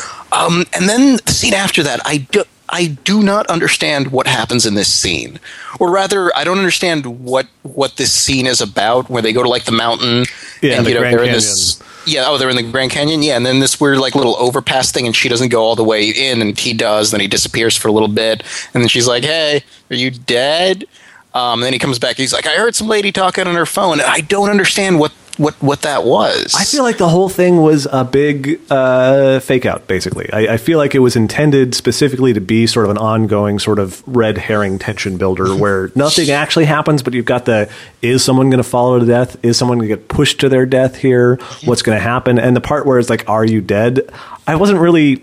I, I don't. I don't. I certainly wasn't the second time because I knew mm-hmm. nothing happened. But the first time, even I don't. I don't know that I felt super tense that something was going to happen. So much as just a vague unease of like I don't know where we're going with this. So it's like almost like maybe sort of effective use of banality as much as anything because we've got this like them interacting. Mm-hmm. We already know something's pretty wrong. We don't know how it's going to play out. Uh, we don't know who the third party is. You know, so it's it's sort of like letting us just sort of dangle for a bit, and also sort of mm-hmm. Yeah, just sort of red herring. I like I like that the end of that scene after he comes back out from the overlook, uh, we also have a shot of the two of them, and it's clearly a Yeah. handheld shot. It's like so some some third party unseen tourist is helping you know hold the camera. It's not impossible that it's that girl, but uh, I, it doesn't make sense for it to be because she wouldn't have had the mask on when she was talking to him at the door the other night. So he'd been like, "Oh, hey, it's that girl. What the fuck?" Yeah. Um, so presumably, just com- some completely random stranger, you know, takes a nice video Yeah. camera shot of them. But I thought it was kind of funny that it did such a good job of making me like, "Oh shit, who's holding the camera?" For a second, even though the answer was like Yeah. a tourist. yeah, a person. Yeah, I mean, there was um and you know right before that he's just like hey you know where'd my money go? She's like he's like hey did you spend a bunch of money? She's like what? No i have my own money. I don't need to spend yours. He's just like well i had a hundred dollars in here and now i have zero dollars. It's like wow that's a really do they really just like did not uh, or did not let up on like him being like a passive aggressive douchebag which made watching him die a little uh a little easier. Yeah, but um, anyway, and so he's just like he's just like, well, you know, it wouldn't be the first time you you you treated yourself. And then it cuts them hanging out in the Grand Canyon, and then like it sort of pans up to her, and she's just walking. I'm just like,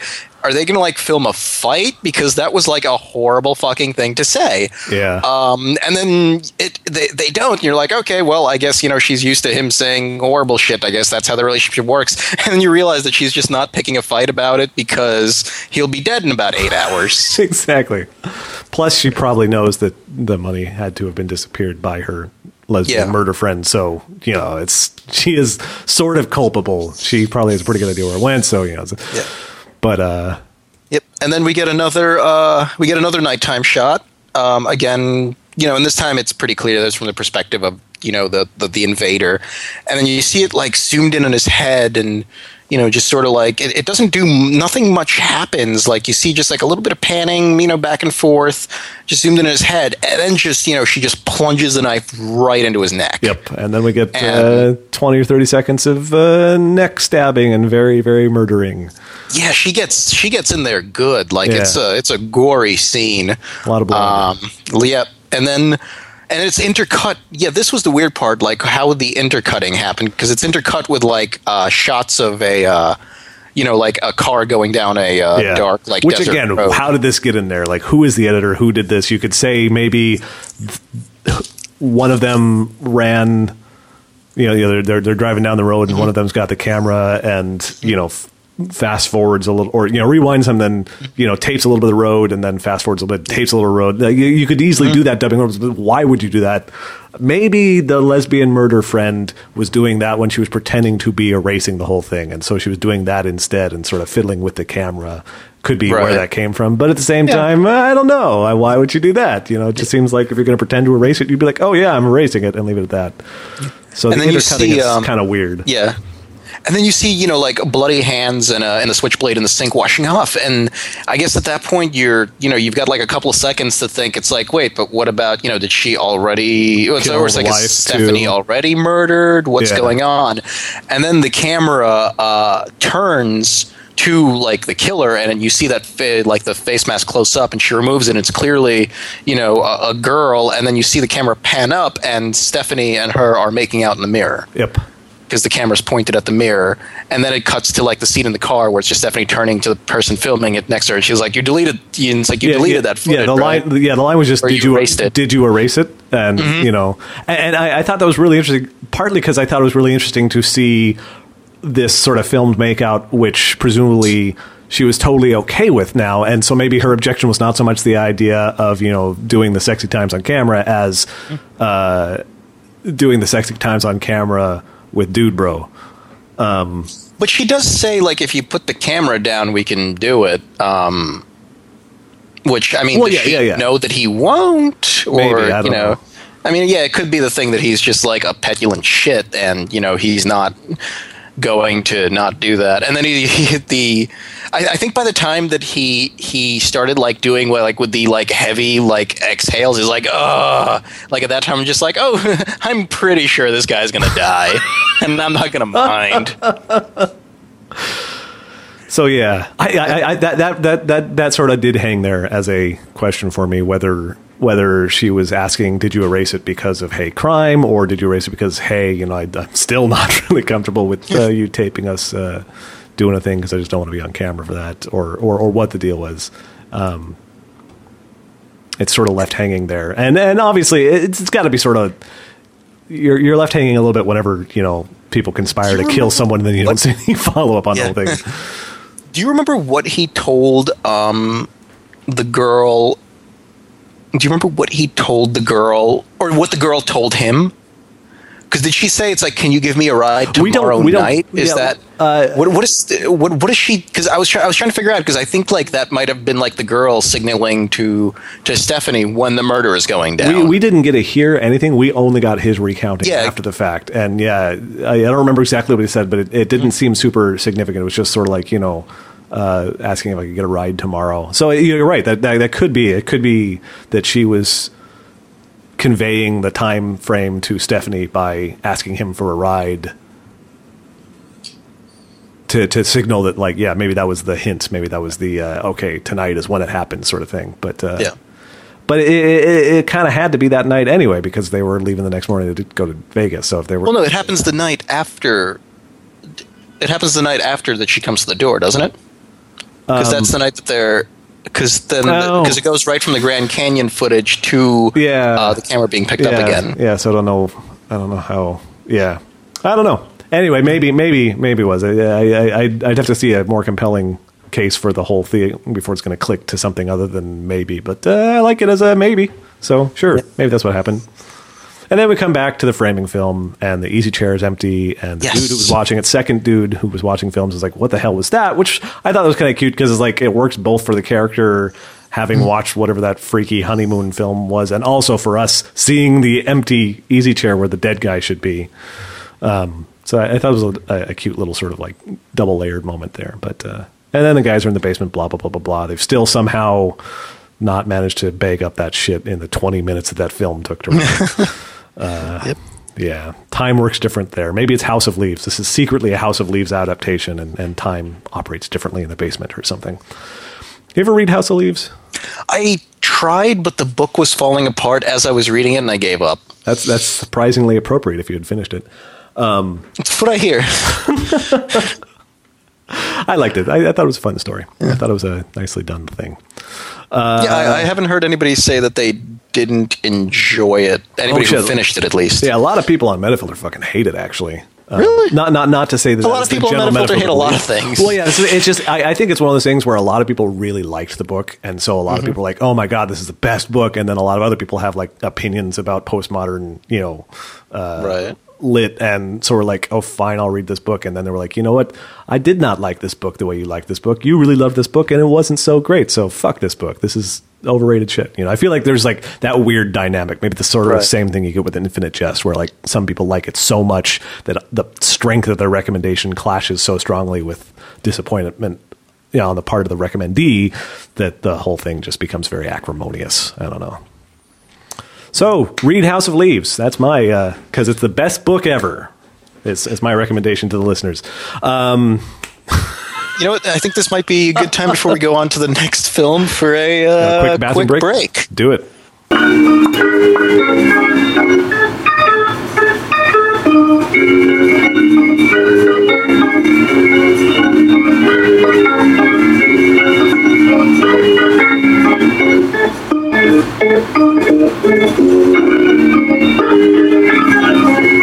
So uh, the next one is Tuesday the 17th, uh, which is several days after Friday the 13th, which Yes. I thought was kind of cute.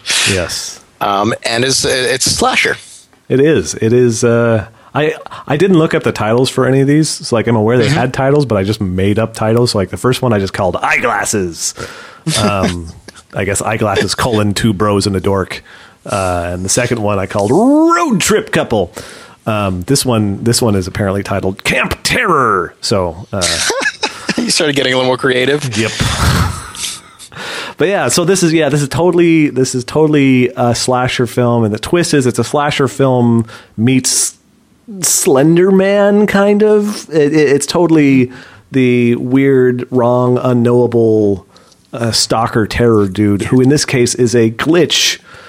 Like like we see him. I, I really liked this effect. Uh, e- Yeah. all, all else aside, just up front, I really liked this effect as a, a clever way to play with the idea of videography as a presence in the story. Uh, we've got a guy who appears like you know, sort of some sort of like maybe sort of masked, hooded figure dude. You know, it could be a dude, you know, basically dressed as a uh, an urban ninja, if you will. You know, you know, you can't see his face or anything, but he's just wearing whatever clothes. Uh, but you never really get a good look at it because the glitching uh, in, in like shifty, twitchy scan lines of the videotape, you know, you, you never get a clear picture because it's always sort of distorted and, and, and, and messing up on a weird, like horizontal scan line sort of basis. Um, which I thought was really, yeah, I just really, I thought it was a great effect. I thought it was, it was super yeah, I effective. it was, it was. And the fact that you know, did she like Wendy repeatedly mentions that she just can't remember what he looked like, and then at one point she screams out, "Why are you not showing up on tape?" or something like that, where she realizes that uh, she can't film him. yeah. So he doesn't look like that. The weird. So we don't even see what they see. Yeah. I, for, from what I can tell, they just see a guy. Yeah, yeah, and and and maybe a guy that they can't quite figure out how he looks too. 'Cause- but yeah, we never get Right. a chance to see it through someone's eyes instead of through the camera because the camera's what we're seeing. But yeah, it, it's kind of a nice, it, it, it's it's a nice sort of twist on sort of like the idea of you know you can't see a vampire's reflection sort of thing. The idea of mm-hmm. that, and there's always the question, okay, well, what if you took a picture of a vampire? What if you do it? What if you made a drawing of a vampire? You you know, there- there's so this is sort of like taking that same sort of thing and like you know something that just defies. You It's know, like, well, if you can't remember him, why can't you just take a? Well, I mean, that's the impetus behind. The, that's what I liked about this one is that there is a real, like, reason that this whole thing is being recorded outside of people just have a camera and have fun with it. You know, she explicitly brings the camera because you know she's, like I said when I was setting this up. This is the sequel. This is like the original slasher movie already happened, and Wendy was the last girl, and all her friends are dead. Yeah, now she's coming back Um, for revenge. Yeah, and she brought you know a bunch of people as you do in you know like the horror movie because a whole new batch of people needs to get killed. Um, and then yes, and she brought the camera because like nobody could you know she's the only survivor. She can't remember what he looks like. So now that she's got bait, she's also going to catch him on film, and you know that doesn't work either. Yep. Or well, nothing really works because she um, you know she she dies too. Yep, she does not make it out. Uh, th- th- so okay, so here's the thing: she's it, the reveal becomes that she brought these other three people. There's uh, the blonde girl who's the the the, the ditzy slut archetype. There's uh, the bro dude. Uh, and then there's the geek spider, and she's brought them up with her for this visit up the woods. Uh, and it's not really made super clear what her relationship with any of them is. They, I mean, they all obviously know her. Well, it's her and the blonde girl are friends. I think it's just that because you know she like uh, the blonde girl Samantha. Because Samantha was just like, "Hey, I thought you said it was just going to be just us girls." So it's implied that they have like you know that they're you know friends. Yeah. Say, hey, let's go do this thing. Yeah, uh, Joey. She's it, either he's her boyfriend or they're they're they started dating because um, at one point, like when the uh, when when Spider and Samantha die, and she like comes up to Joey, she says like, "All right, like you want to fuck me like right now." Um, and then she asks him, "It's like, what? You're not a virgin, are you?" And he's like, "What? No." Um, so I think they're in a relationship of some sort, but it's really fresh. Yeah. Um, so I think like the entire purpose of them being in a relationship is that um, She could lure him up to the woods Yeah. accordingly. But this Yeah. co- so this comes up real early in the car. They're driving along uh, after we open dutifully on a bunch of video cameraing of uh, the blonde girl's cleavage. Uh, because again, Yes. we just have to. And we crotch. can't. We can't. Yeah, we can't not. You know, play with the uh, comeuppance for sexual exploitative behavior thing in, in this anthology. Uh, and so- again she like smacks the camera pretty hard. Yeah. which was that that's you know that was a little turnaround on that. Which you know whether it makes it worth it to have the thing anyway, but at least they do something. You know, yeah, not so we so like, oh, yeah. But we open so we open with that, and then it becomes clear that Wendy lied to at least two of them. It's never made clear how Spider is along and whether Wendy invited him. I guess she did, but uh, but yeah, like right there, point blank, it's made clear that she lied to both of them for no apparent reason in the Mm-hmm. same direction. This is one of those things where it's I, I need to just get over it and run with it. But that that's a what the fuck conversation, not a oh well Yeah. let's let's cut to the next scene. It's like. Uh, yeah, but th- there, there's a lot of things that sort of suggest that maybe Wendy's sort of a little nutty, and maybe the idea is that everybody's willing yeah, to no, run with that because um, yeah, no. Have you seen like she has the attitude of basically any last girl in a sequel? Like, have you like Scream Two? I still know what you did last summer. Like Halloween Two. Like she's definitely doing like that whole I severely traumatized, but I still got out based on my own, you know, like.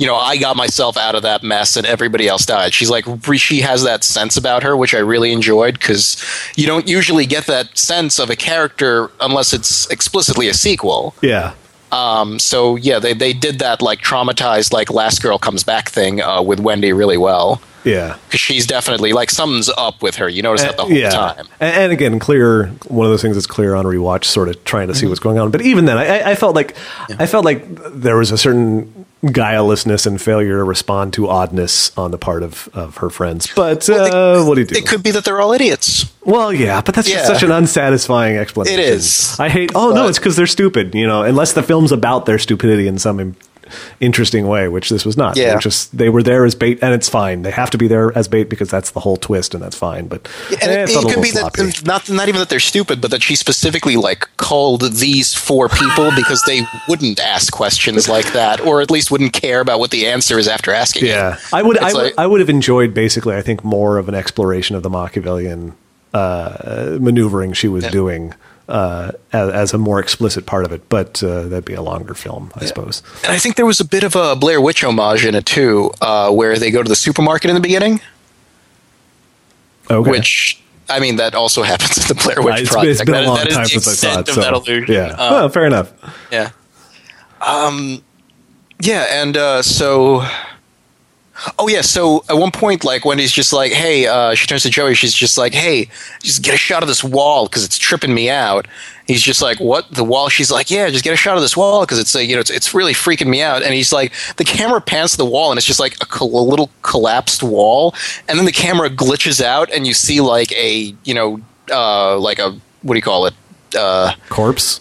yeah, you see a corpse, but it's not just dead. It's um, eviscerated. It's Yeah, like it's a- a, it's a dead. real- it's an eviscerated, bloody body. Yeah, it's a real fucking mess. Yeah, and um, it's it's definitely implied that the that it only like because at one point when you because that happens again at the lake. Yeah, there's a see, dead like, dude the- floating in the water, and like the next Yeah, scene. and then yeah. Joey's just like, "What the hell's up with this camera?" So I guess. But what's he, responding to? Yeah, Yeah, so I, I guess for him it was just glitching out, and for us we were seeing yeah. that. Like, like, like clearly, clearly, I'm not willing to accept that he saw a floating corpse glitch in and be like, "Oh, what's with this camera?" And like, "What in the fucking?" so yeah, clearly the camera must just be sort of. Yeah.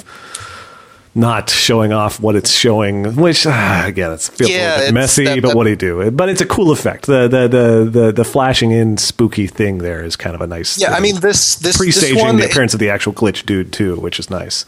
Yeah, it, it accepts the, the, the whole style over substance thing that slasher movies do, where like especially slasher movies, you can't ask too many questions Yeah, about like- why things are happening. There's there's there's a set you know there's a set template to what's going to happen, and you just you either need to enjoy it or you're you you you probably shouldn't be watching it, but you can't ask too deep questions of it. Yeah. So I, I think you know that that piles in there pretty So good. it happened because it was cool, and it was Yeah. cool. It, like, like like the glitch, the glitch effects again. Like you know, this ties in with the glitch man. Like the whole thing, I thought that was it. It, it looked cool, and you're playing with the idea of corrupting Yeah. media format. Yeah. So that's I'll, I'll give you some credit there. And there was a Silence of the Lambs reference when, um, like, all the way in the beginning of the car, where, um, you know, uh, uh, Samantha the cheerleader. Oh, it turns out she's actually a cheerleader, which I kind of liked. Um, uh, she was just like, "Well, I wouldn't fuck you, and I wouldn't fuck you," referring to Joey and Spider. And then Joey just turns the camera back on himself, just his face, and he's like, "I'd fuck me," um, which is uh, that, that, there's no way that's not a Silence. I blinked right through that. I guess. Yeah.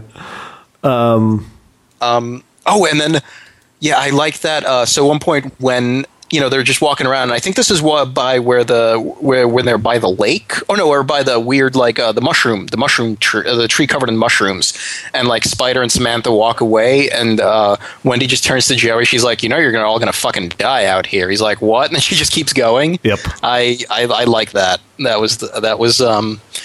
You know, like because with, with, with I liked it, like- but again, with the like, you know, seriously, uh, uh, you are the stupidest motherfucker in the world, or like the least thoughtful, either way, because you kind of follow up on something like that, you know, and and he did and you know it, it- it's like oh it just turned out to be a prank haha but no yeah, but still, it's it's a weird, yeah, it's like, I mean, I don't know. i think Like, hey, know, what did you mean when you said we were all gonna die? It's, it's like, uh, it's, uh, yeah, I, I guess it, it just didn't really stick the landing for me. I like Yeah, the no, idea, it- but it- just really didn't quite get there. you can say that about a lot of this thing Yeah. and, and and you know what honestly this was it was my favorite of all of them um and yeah so I, I, I might be willing to give it a little more uh a little more credit than it maybe it deserves because it was just my favorite Yeah. Um, but yeah, I, I kind of I, I like that just because it it also sort of inverted the whole like traumatized last girl in a sequel thing because usually it's just like I don't want to deal with any of this. I don't want to you know I don't want to encounter this again. But you know I'm forced to, and this time it's just like I am going into this, and I am you know it's like I don't care what I have to do, even if it involves killing three other people. I'm gonna Yeah, I just get this guy. Yeah, well, which, and I dig that, and I, I think it's partly because I like that concept so much that I'm disappointed by sort of the unevenness. Like, like Wendy just she's she's coming into this with a ton of resolve, but also kind of not keeping it together on some basic shit like that. Like there is Yeah. zero motivation for her to be like, oh, by the way, you're all gonna die. You know, Right. there's like there's, there's nothing. There's nothing that makes that make sense other than you could say, oh, it's her sort of cracking while trying to keep it together, but we don't mm-hmm. get that either. You know, so it's just like it's disappointing because it feels like a distracting sort of the wrong things are being used to unsettle the viewer here in a way that doesn't Right. make a whole lot of character sense to me. Was kind of how I felt, but. Uh, Yeah. But anyway, there was a there's also a couple little consent moments again. Uh, they're they're they're passing around the the spliff, the joint, the the roach, the yeah. Sorry, um, The drugs. the- the- you guys the- doing drugs? Are you are you doing some pot? Um, uh, so uh, they're passing around, and Spider doesn't want to take it because he's worried about getting the fear, and he's just clearly you know hasn't smoked weed and he's uncomfortable with and he it. gives and he and he gives like like a horror movie speech about it too, Yeah. which I kind of enjoyed because Yeah. it was it was so it was just so weird for him to just like be pontificating like that, and then they all just crack the fuck up because it's weird for him to be pontificating like that. Yep. which I thought was I, I kind of enjoyed. Um, there's also a really weird sort of thing. I, I don't even know I don't know why this happens. I don't even know if it's the actress or the character, but like um at one point, like you know, I, I think it's after Joey's just like you know trying to put down the camera, or maybe while Spider's talking. Like it, it pans to Stephanie, and she just sort of examines her breasts. Like she looks at one, and then she looks at the other, and then she looks back up. And I have no idea what that was about, but it was clearly it was there. Yeah. Um, and hey, why not? It was. Uh, I thought it was kind of funny. Um, just checking them out, you know. yep. Uh, So, yeah, so- but the, the consent thing. There's both the like. yeah, I'll take a hit if you don't film me thing, and then they shortly film. after that, yeah, and then, and then shortly after that, we've got uh, Spider's got the camera and he's followed Stephanie when she's gone to pee behind a tree. So he's like filming the tree she's peeing behind, and she looks out and she's doesn't want him doing that. So it's a couple little more notes of that showing up, and Yeah, with that, that was I think that was like the single most stylized shot in the whole movie because you get this like you know you have it you have, the camera's on the tree, and Stephanie's voice is coming from somewhere or Samantha's rather, and she's just like, "You're not filming this, are you?" And then the camera shakes its head. Um, and then her head just like pops out from behind the tree, and you know, there's no. It's it's it's like the uh, it's the opposite of like you know doing this in a naturalistic way because that was so clearly composed, but at the same time, it was also hilarious. Yep.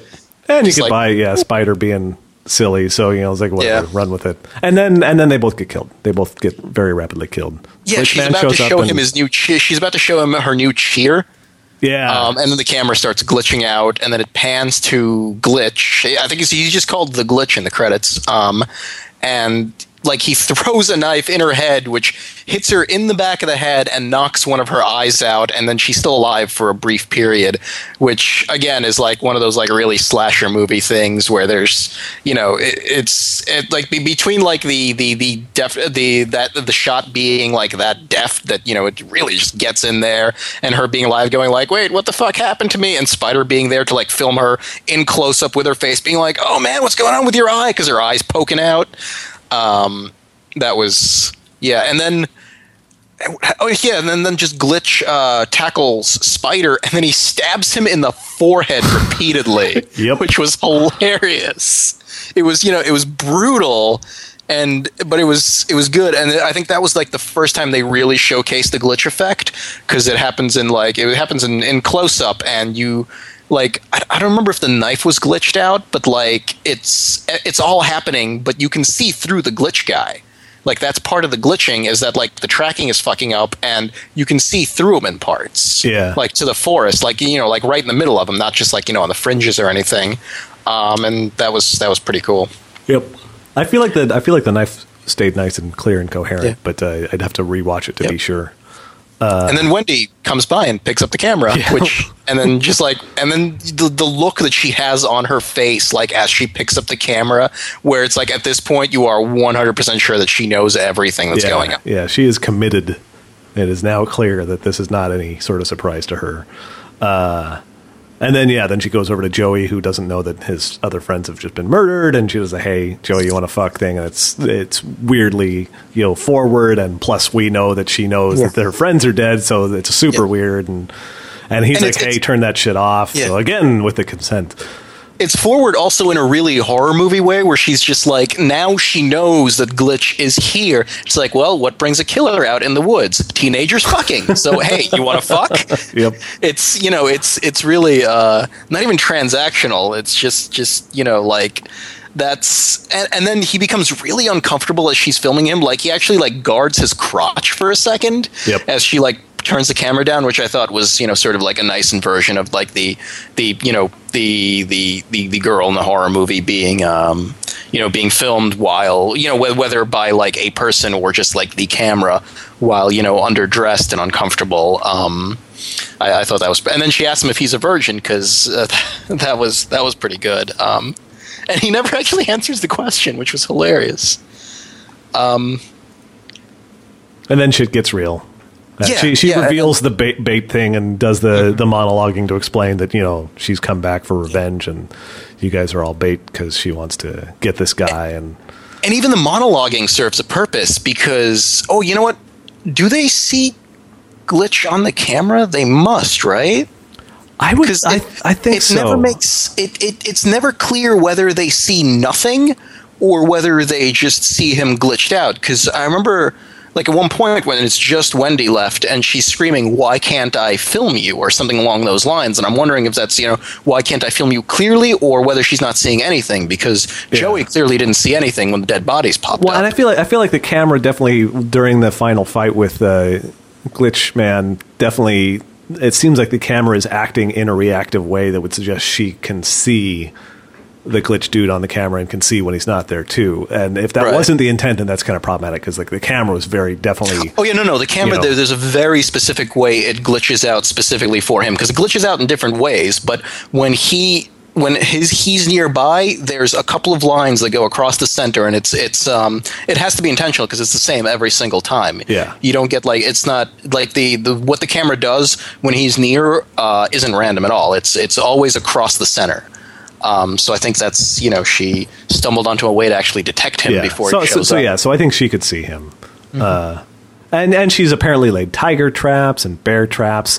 Now Yeah, it turns into like a Conan Predator thing where there's like there's a gauntlet of fucking traps set out for him. Yeah, he falls in the tiger trap and then he climbs right out. You know, it's just some sticks over, presumably some spikes or something in a hole in the ground. He crawls right out and then she runs off and, and then I he gets grabbed by what I assume is a bear trap. I didn't really Yeah. see it, but it sounded like it and he's suddenly not moving. And she runs up to the motherfucker, which I don't know. I mean, I don't know what her plan was, but but she runs up to him and then I guess he stabs her in the belly with that knife he had, which that seemed like a pretty dumb uh, plan on her part.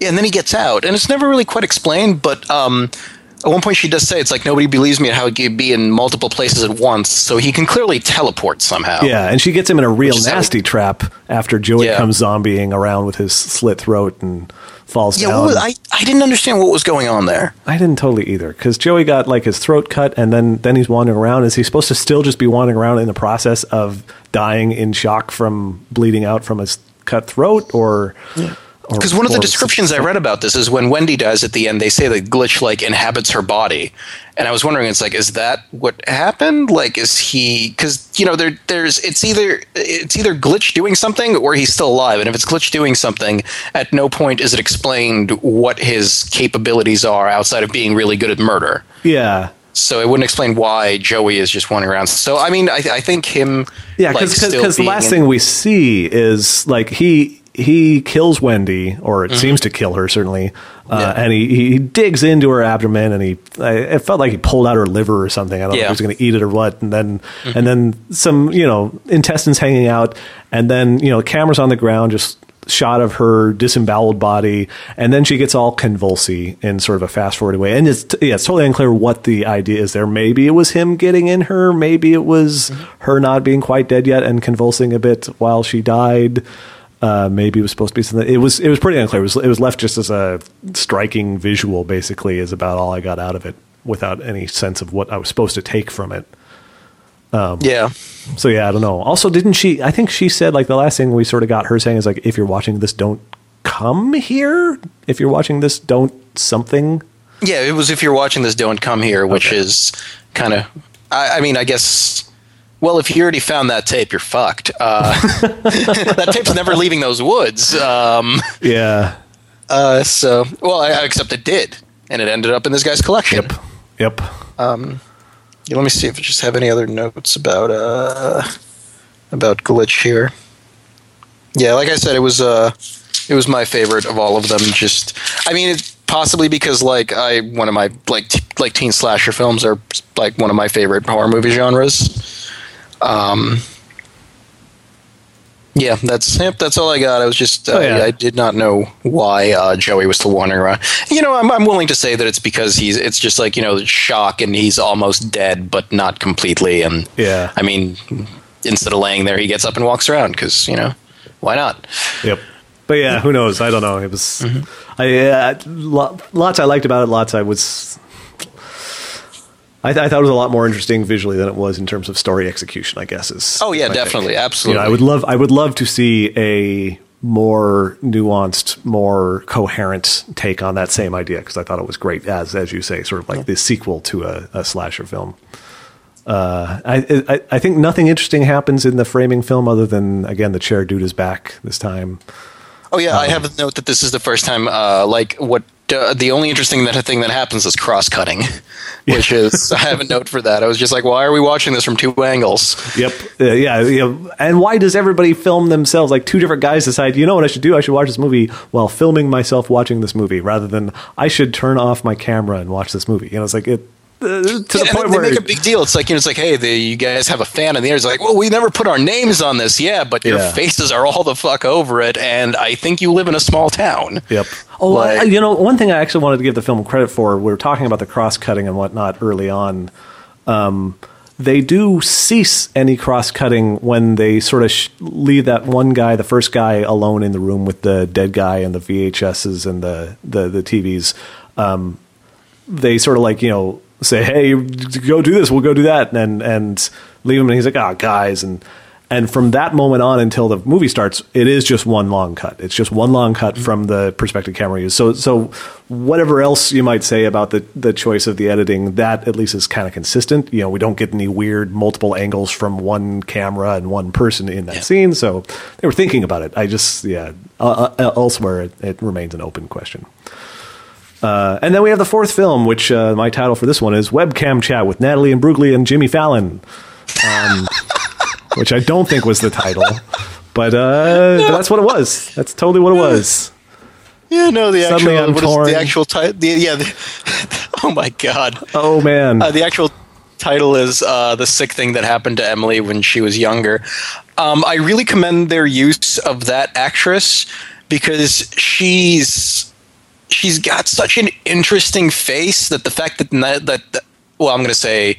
99% of this movie is her face uh, is actually interesting. Like uh, if, if they got like somebody that was plainer looking to play her this it, it would have been much more of a chore to watch i think. But she's she's expressive and she's really weird looking. Yeah, she's um, yeah, she's but got in like she's pretty but she's also really strange looking. Um like elfin i guess yeah. There's a there's a lot of sort of like the her, her features are very sort of there's a kind of physical frailty to the, the the bone structure that that sells well the sort of characterological idea of like fragility that is being underscored constantly throughout it. Uh, so yeah, it was, it was it was good visual casting there. She she sort of put a good face on the role that was going to be basically someone's face for ninety percent of the film. And uh, you know the the previous one was my favorite. This one was my least favorite, not because like it's it's bad and it, and it's not. And it's not. It wasn't bad. I enjoyed watching it. I enjoyed rewatching it. It was scary um, both times, honestly. But it had so much potential that it really just blew it at the end. Just like for all the potential they had, for all that setup, I, th- I think they sort of blew it both visually and story wise at the end. Yeah. Tell me Yeah, more. Tell me more. Well, like okay, so visually, like the, the, that- the, the look of the look of the uh, the aliens. I mean, I, I, I'm concluding these are aliens. They did look a bit like Mm-hmm. Yeah. like I don't know, zombie children or something instead. Which yeah, they, they, they look like black metal kids. yeah. So it's like not they- totally they clear like- why they look like that.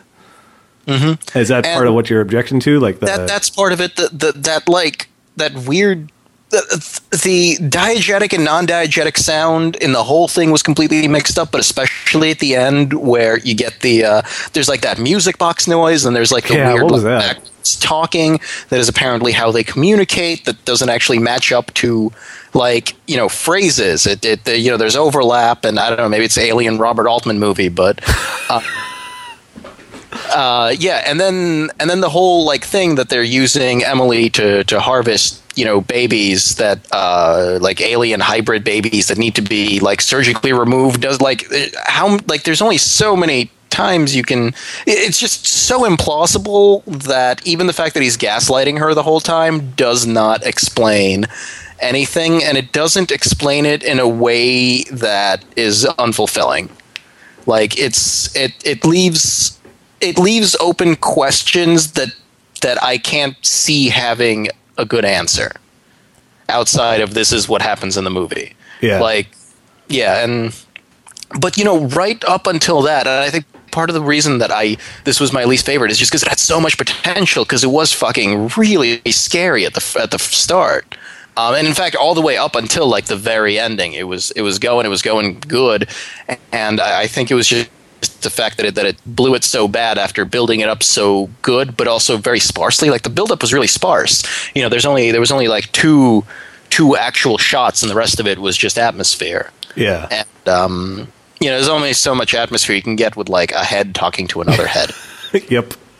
But still, yeah, it was. Yeah, I, I, I thought it was kind of nicely done. I'd say this one more than uh, any others as well. Sort of reminded me of uh, Paranormal Activity and the things that worked there. This this is much more in that specific vein of those films that had like this uh, sort of supernatural home invasion sense of dread coming up. That's pretty like like it, it, it's a it's the bottle episode of the bunch. Like it's the one that really took place in one place that you know the simplest answer would just be not being there anymore but of course you know that wouldn't work for the film because then you aren't there anymore um, yeah I, I, I thought it's I, I, I guess I thought it worked pretty well. I, it was definitely very good at being creepy. I think this is the one that uh, this may have been the only one that Angela like just sort of declined to watch, like to the point where I was sort of describing to her uh, what was happening on screen while Emily was describing to the dude what was happening.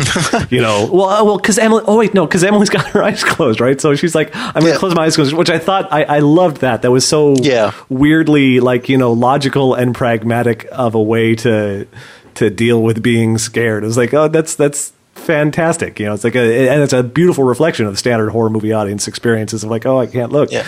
Um, and so she's doing that, and, and Angela's got her eyes closed, and so I'm describing to her what's going on beyond what uh, dude's describing to the actual character of the film. It was it was a nice.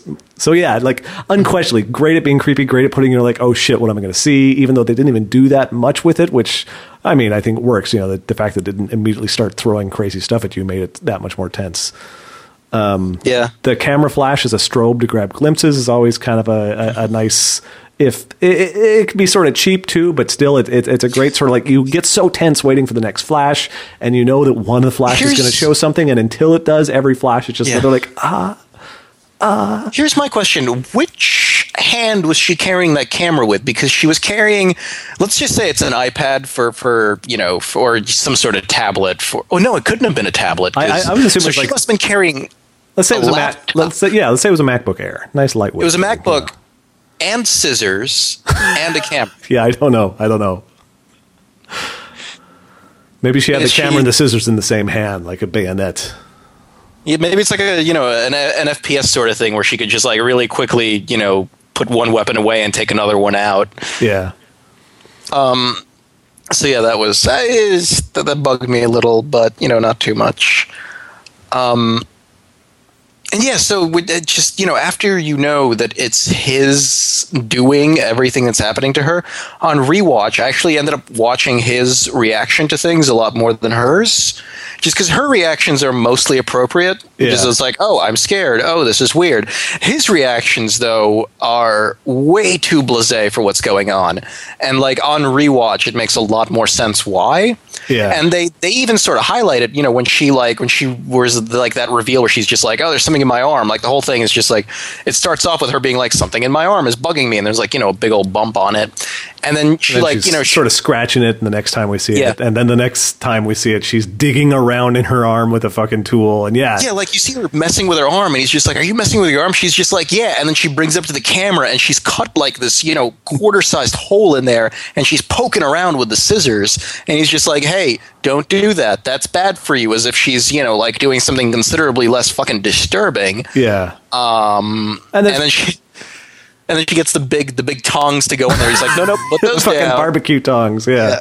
And, Well, and you re- you realize he's as blasé about it, not because he's worried about her hurting herself as much, but because it's just like you can't take that tracker out. You know that's important. Yeah, he needs her Um, to stop because he doesn't want her to find the thing she's looking for. And yeah, it is an interesting sort of switch the next time you watch it. The first time, it still felt plausible to me with the idea that if she was really uh, had a history of like freaking out or something, then then maybe he's actually just doing the hey, you know, that's not a thing that's okay to do. And and also he's you know a doctor in training, so he's seen you know worse than you know her poking around her arm and but yeah i- i- yeah it's i wish i had watched his face closer on the second watch because that's a good point because he was definitely not what i was watching the first time uh when i originally watched this last year or whatever but i didn't think to pay super close attention to him even though it's still that weird sort of weariness and sort of non-committal sort of reactions he has to a lot of the odd stuff she's reporting or, Right. or feeling um now i thought I, I thought it was interesting once we once we went all through this, and because there's not there's not really a whole lot that happens action wise in this one. It's it's really like like like you said, it's mostly just it, it's talking and then a few scare shots and then the reveal. You know, I, I found her digging around her arm to be the most viscerally Yeah. uh, bothersome part of the whole thing. Like you know, somehow that got to me more than him cutting out the alien fetus because at that point we're like we're all in at that point. It's like oh, Yeah. who knows? We're gonna find out what he's actually up to, and apparently there's aliens and he's working for them. Blah blah blah blah blah. So uh, it was it was less out of nowhere to have something gross happen. Um, but I I, I thought uh, the whole thing with him. He seems he seems almost sympathetic in a trapped in this terrible deal he's clearly made a mm-hmm. thing at the end of the sequence with her where she's after he's dug the thing out and mm-hmm. you know broken some of her bones and apparently taken to the hospital uh, or something, you know, with a lie that she wandered into traffic or something. So uh, that last conversation he has with her, he seems sort of burdened and sad. And, and I was almost feeling like, oh, well, you know, I mean, obviously this guy has made a terrible deal and he's doing a terrible thing to this person he cares about.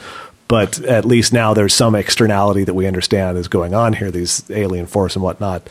Uh, I had completely forgotten since the first time I watched it that he that, that the next thing we saw was him having a similar long distance relationship with some other lady who Mm-hmm. clearly also has something bugging her in arm. So he's farming out who knows how many, and it's like, oh no, this guy's a terrible son of a bitch. But there's- he's you know what, it- terrible. It's sort of um, it's sort of weird because it it's repeatedly like they Emily and and and the guy have known each other for um J, uh, James yeah James have known each other since they were children. yeah. because she at one point, and th- there's also like an implication that this is a, a government thing because she mentions that his, because his dad was military, and she mentions like, remember when your dad? Wait, hang on, is Leavenworth a prison or a military base? I, I was I was taking military base. okay, so um, yeah, so so I, I maybe it's like less of a him making a deal thing and him being part of like a large conspiracy because there's also the doctor who's in on it Yeah. and his colleagues that recommended her. Yeah. Um, so there's like a, the, you know, the, this is just like a, a small episode in like a much wider like X Files style. Yeah, uh, glance into the vast government conspiracy to you know collaborate Yeah. with the aliens. Blah blah blah blah blah. Yeah.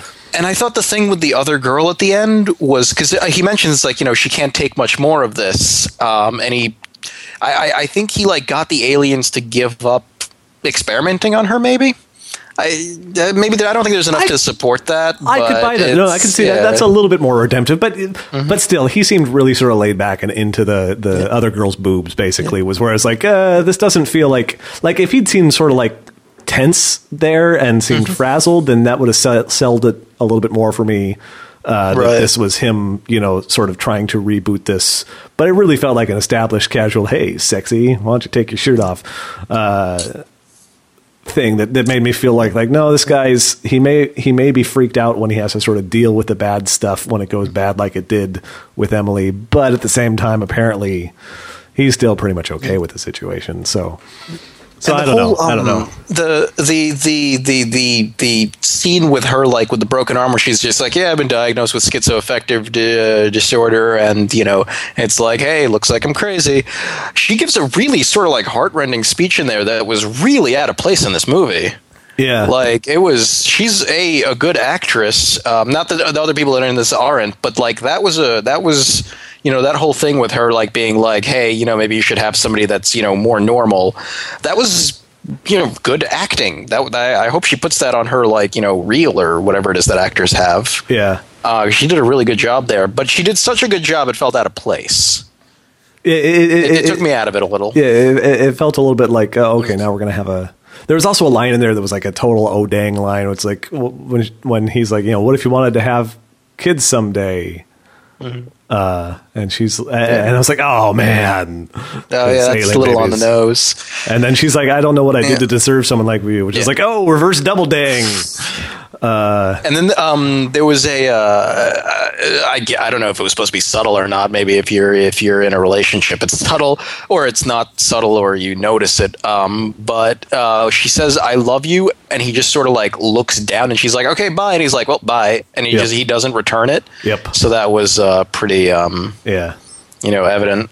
So yeah, and then and then the thing happens with the other girl. Um, and then there's more boobs. yep. Ah, yeah, there's not a lot. There's not a lot to say about this one. It yeah, it just it could have been so much better. And there was, yeah, But but Although it was- elements.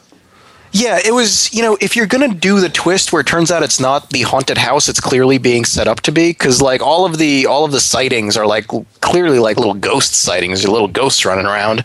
Like the fact that it turns out to be aliens, it's uh, and they're and they're farming her for hybrids doesn't explain why the hell they're just hanging out there, being freaky. and yeah, and looking like ghost zombie kids. So Yeah.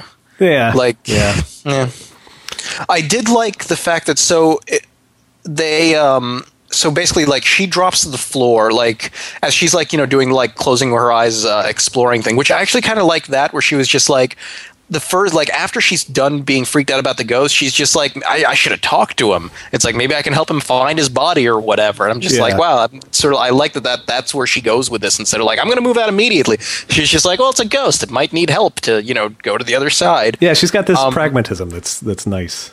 Yeah, and then she's yeah, yeah, and the, the you know that it's also in like the it's like you know if I look at him, I'm gonna get freaked out, so I need you to look at him for me. Yep. And I thought that was a sort of like a Medusa sort of thing where it's like oh, I look at your reflection. Um, but yes, yeah, so she drops to the floor, and then you see uh, him in his like little screen at the bottom, like getting up, which implies that we are watching this from his perspective, right? Yeah, it has to be. So we're watching this from his perspective the whole time.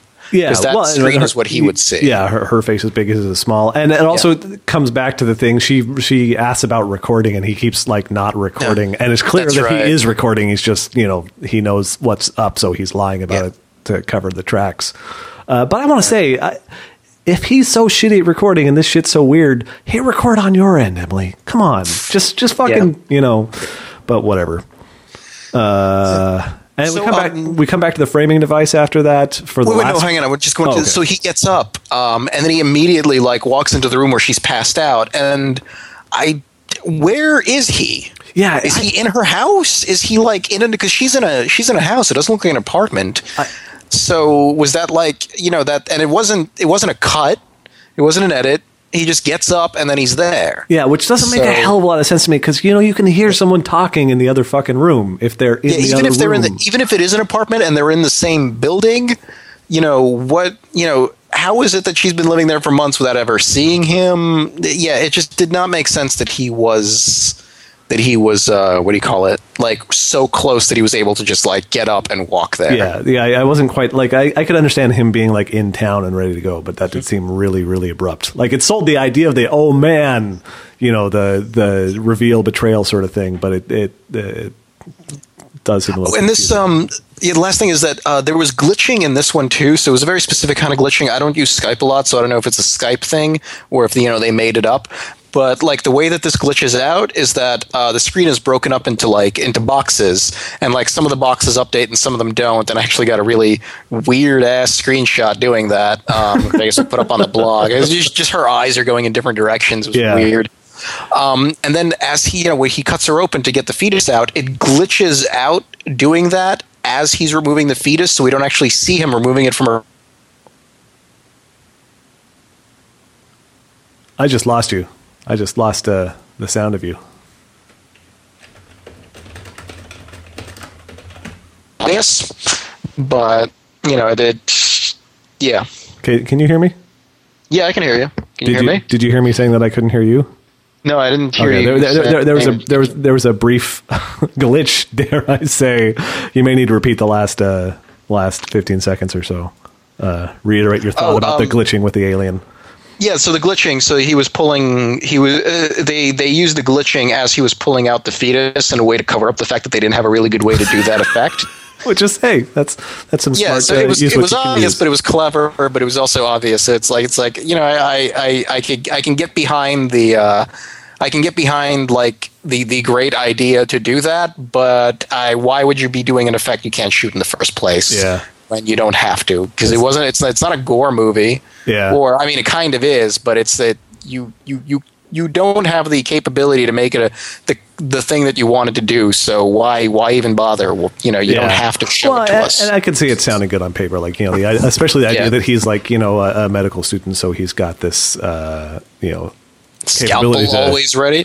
Well, and well, he yeah, he's got the surgical bare hands. You think on. if he Yeah. if he has the scalpel, he's also got a pair of fucking Yeah. gloves to make sure that she doesn't get infected when he like dips his bare hands and like directly into her abdomen. Yeah, she also didn't bleed very much. The whole thing feels a little bit like yeah. I, I think basically what you're saying is like uh, it's it, it it's a weak scene visually because it's a little bit like uh, it feels cheap in a way that the rest of it just Yeah. felt economical. Uh, But hey, what do you do? Yep. It happened. So yeah, so that was that was the sick. Oh, and you know what? The the title of this one has the allusion to sexual assault in it. So hey, uh, Yep.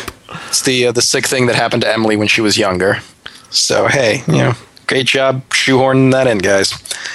Uh, oh yeah, so we come back to the framing device, and the chair's empty again.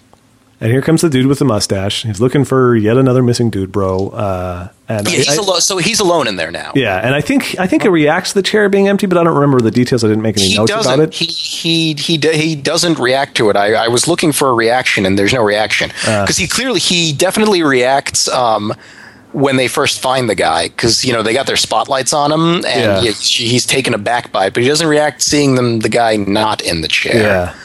And and Uh, so then he, he hears the sounds of footsteps and he goes down Mm-hmm. some stairs and he finds a headless corpse and responds with "Oh fuck!" But it really sounds like I, I'm curious about the. He was laughing. Yeah, I, it sounded like like jolly, like like this was this like basically they're filming their own episode of Mm-hmm. Jackass, and he's like, "Oh my god, what did these guys do?" Maybe he thinks they Well, cut the head off the old dude and and dumped it there just to fuck with him or something. they did do some characterization of him being like the other guys are assholes, but they did characterize him as sort of like a sociopath. Yeah.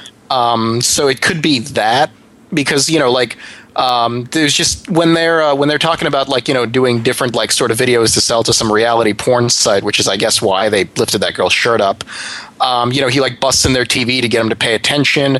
You know, when they're just like, hey, it's like you know, what if the dead guys? Uh, well, I mean, not the dead guy. It's like, what if the old guy's here? He's just like, I'll take. It's like, I guess then we got just got to deal with it. And you know, then they make fun of him when they find the dead guy. It's like, why is he dead? It's like, oh, we dealt with it. um, so it's set up with him being like Sort of the alpha than they know. sociopath dude. Yeah. Yeah. Um, where they're uh, and then you know that that so the him like you know sort of cracking up at the at the the the headless body mm, it wasn't as jarring as it would have been without those scenes Yeah. And then and then he sees the actual head, and that seems to actually freak him out. And and then and then there's some freaky falls looking dude on the stairs, and he runs and He falls. falls and he- downstairs like the uh, like in uh, Amateur Night. Yeah, yeah, yeah. So we once again we get someone leg. falling down the stairs and hurting themselves, and Mm-hmm. And uh, and the old dude is now coming down the stairs, very much mobile, and there's terrible sounds, and then we get like the camera laying still on the floor, and then on the movie, Well, another movie a- starts. No, there's a brief um there's a brief uh, shot of like the guy's face in like extreme like the dead guy's face in extreme close up and it's like a horrible like zombie face with blood and stuff. It's like a zombie monster face sort of thing. Well, yeah, he was coming down the stair, or was there after that? Was there a shot? No, right after that there was like a really brief like not brief like you know like a like a subliminally sort of shot thing like the uh but just like brief enough that it's just a flash Yeah. of like you know hideous zombie monster face Uh, I must have blinked and missed it while I was making notes. which did not look like the actor playing the dead guy well, what do you do? But in any case, eh, from there, then another movie just starts. Yeah, uh, And- to an empty chair. Yeah, did, did, did a- we get a shot of the chair? Yeah, we got a shot of the chair. Okay. And I really would have liked to see was the dead guy like sitting down to watch a video Yeah. because like you know when you it, just when you do an anthology thing, it's always nice to see like the witty ending taking place before.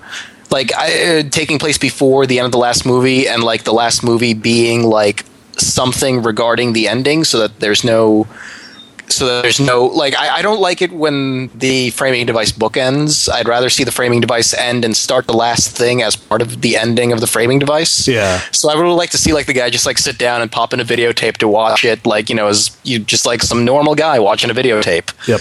Um, but Would've yeah, so the, laugh. the last one is uh, ten thirty one ninety eight. Yeah, no, I I just want to say, like, the the framing device does neither of those things in this case. We just really get like another movie basically starts without any explanation of who is watching it, why it's starting, and then we don't get any bookend either. It's just like, okay, now we had five movies, so here's the fifth one.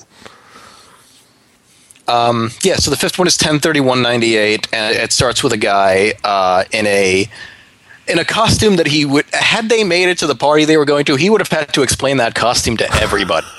Because it's a nanny cam costume, so he's dressed like a teddy bear with a disguised camera in his hat or in his hood or whatever, but it's a disguised camera. Yeah, it's that's one of those uh, high concept costumes. Sounds really great to you, and then you're like, oh no, oh shit, and nobody gets this, and I have to, and then I explain it, and they're like, oh, okay, well, Or maybe that's what he found on like some pickup artist website. Wear an incomprehensible costume you have to explain. it's a great conversation starter. Um, yeah. Uh, so oh, actually, no. It starts off with a barbecue where they forget tongs, which I guess it's an establishing shot that they're friends. yeah. And, it, and and that and they bring that back around at the end too with the weird static and dubbing over sort of thing. Oh yeah, Like like apparently they they shot a bunch of video at the barbecue and then they used that tape to film with the nanny cam because then there's little flickers of the barbecue showing up uh, at the end too when they're all dead and in, it, it's it's a surprisingly kind of like touching and maudlin use of the overdub glitching Yeah. sort of thing compared to most of the rest of the the anthology here. Yeah. It was. It was a. Uh, it was. Yeah. It was definitely a. A. Dr- it was. It was glitching with a dramatic purpose that had didn't have anything to do with. The, th- well, it had something to do with the thing taking place, but it also had. You know, it was. It was. It was basically a flashback. Yeah. It was it was flashback through, but that they couldn't communicate. That this is how they communicate the flashback in this medium was through glitching it out. Yep. Which was uh, which I thought was pretty nice. Although this was the movie that had like the most conspicuous editing. just enough that it was just enough that I would occasionally forget that there's a fourth guy, Yeah. sort of like in um, Cloverfield. Um, so yeah, so uh, it's a it's a bunch of guys, and they go to a Halloween party. And- and I, I want to say we, we mentioned the guy falling down the stairs, then the guy falling down the stairs, and then this one shortly after the second falling down the stairs and to your doom scene, we've got this guy just cavalierly jumping down some steps and like Yep. over a railing and being totally fine. I was like, I was like, oh no, you can't. You, this oh, okay, you're good. It's not what this But movie's funny about. the Fine. movie just ended there and then just, oh god, and then he goes to the hospital. you could turn it into a hospital horror movie. Yeah, But none of that happened. nope. Um, yeah, so they, they make it to this house, um, and the house is there's nobody in the house. It's really like I the, the fact that they go in is one of those horror movie stupid things because it's clearly that there is no party going on in this Yeah, if you can't tell the difference between like you know the party is inside, go find it, or this is a haunted house, and this is just a house that no one's at, then what are you what are you thinking? Yeah, so they they break into a house Yes. thinking it's a party house. Um and then you know they're they're they're walking around. It's that there's a lot of just you know looking at shit in a house, and at one point one of the guys just like it's like oh it's a haunted house, and there's like some lights flickering in a room, and it's like oh look how spooky it is, but the lights are flickering because there's something horrible going on, Yep. which I thought was you know sort of a lampshady thing. And the guy's like look at that chair, it's turned over. That's because there were signs of a struggle, and then that chair begins to follow them around, and I I don't know if that was as you didn't notice. Yeah, I I, don't know if it was as funny as it was as it was, but that chair follows them around. It's it's either that or there's like a series of identical chairs in weird locations in the house. Yeah, but I it's wonder. definitely shot as if they're being followed by a chair. Well, and I, I love that there's also this this moment where two of the guys come running out of a room and like, oh my god, there are hands coming out of the walls, and we don't see Yeah. it. We just hear hear them saying that, and they're thinking, oh man, that's a really great uh, you know haunted house trick. Uh, but it actually apparently was horrible demonic hands coming out of the walls, which we then see very clearly later in the in the film. I actually like seeing that because the way that they were, like the way that it starts out, there was no nothing there indicating that this would be like an effects thing, and this was like the, the this was like the uh, like they I think they saved it for last just because it was like a whole yeah, barrage also, of effect yeah, it's shots. fucking great, uh, you know, FX reel is how Yeah. this finishes out, and yeah, it was like it's surprisingly good. Like you know, it was like really a bunch of really fucking nice shots, uh, a bunch of really great little effects that they pulled off. Yeah, Um, no, yeah, and none of them looked. Um, none of them looked like you were superimposing special effects onto a VHS tape. Yeah, which is like- how you know they're good. Yeah, it was really nice, really solid compositing. So yeah, so they're in this. So this chair's following them around. Um, there's a brief scare shot where he, where one of the guys goes into like this black and white bedroom, and you know there's a chair there, and then he sort of pants the mirror, and there's like a uh, you know like a uh, Girl in a white dress. like black hair over her face, kind of like what's her name, Samara from The Ring. Yeah, It's like that sort of aesthetic, you know, creepy little girl. He pans uh, back to the chair and it's empty. Yeah, Uh, but and he doesn't right- freak out. Right before that, there was the, a similar figure on the stairs in the background of the shot, just a real subtle little thing. Oh, I didn't see that. Uh, well, it's, it's one of those things that uh, one of one of the characteristic like use of a static frame things in a lot of these movies. And again, I'm going to mention Paranormal Activity as the franchise that's done the most of this, since so many of the shots in those movies are static. Um, but just the way you set a static shot in a movie where you know there's going to be scares suddenly makes it sort of like a point and click adventure. Like, what part of the frame is something weird going to happen in? And so I've gotten really used to looking for those in these things. And so yeah, I saw the figure on the stair. It was like a like like maybe half a second or something, just a real brief thing, and uh, and then you know some sort of distraction. They did a really good job of interrupting actual objective freaky stuff with dude bro prankiness in a way that really made it hard to settle into shit is really really really wrong and we should get out of here. Oh yeah, uh, when he when he comes up to the guy and he's just like he's just like you know be quiet and you know he's like pointing to something and you think that it's going to be like another it's like oh we found another room where there's hands coming out the walls and you think it's going to be like a scare shot. And then you know it there's like you know the, they quietly approach the guy that's dressed like a pirate from the back and he's standing completely still and you don't know why.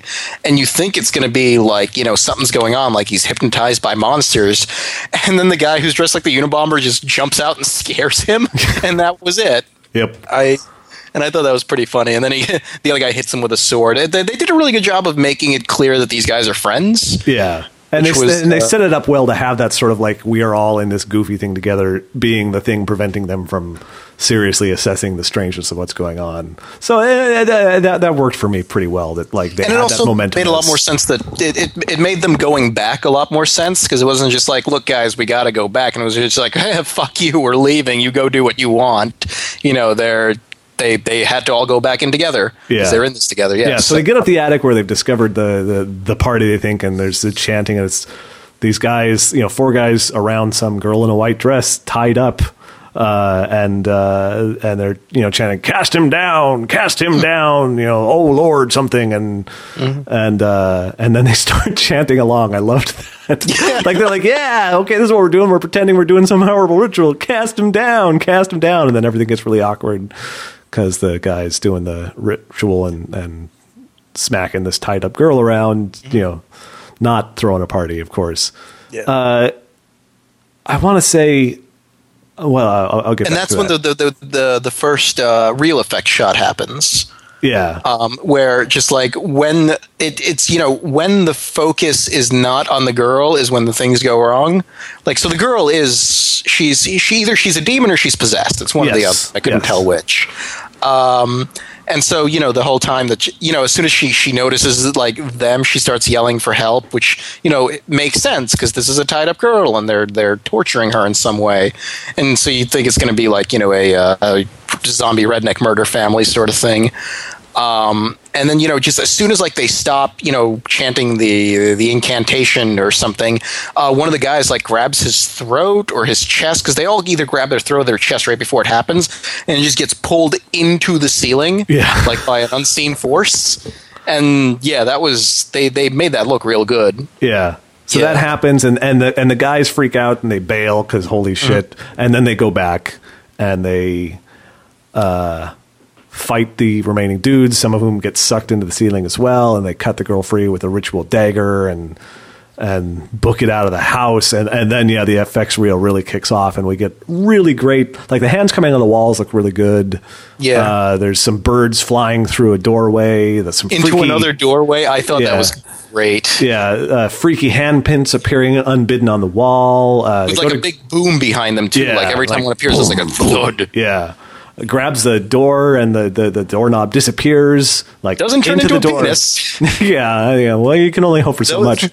Uh, doorknob disappears. The window on the door just starts clamping down into nothingness in an impossible way. That that was that was the. I was like, fuck yes, I am so on board with your effect sequence now. That somehow was creepier than everything else that had come before for me. Yeah, because I mean, everything that comes before it could just be just like, oh, you know, it's it's it's scary stuff, but like nothing.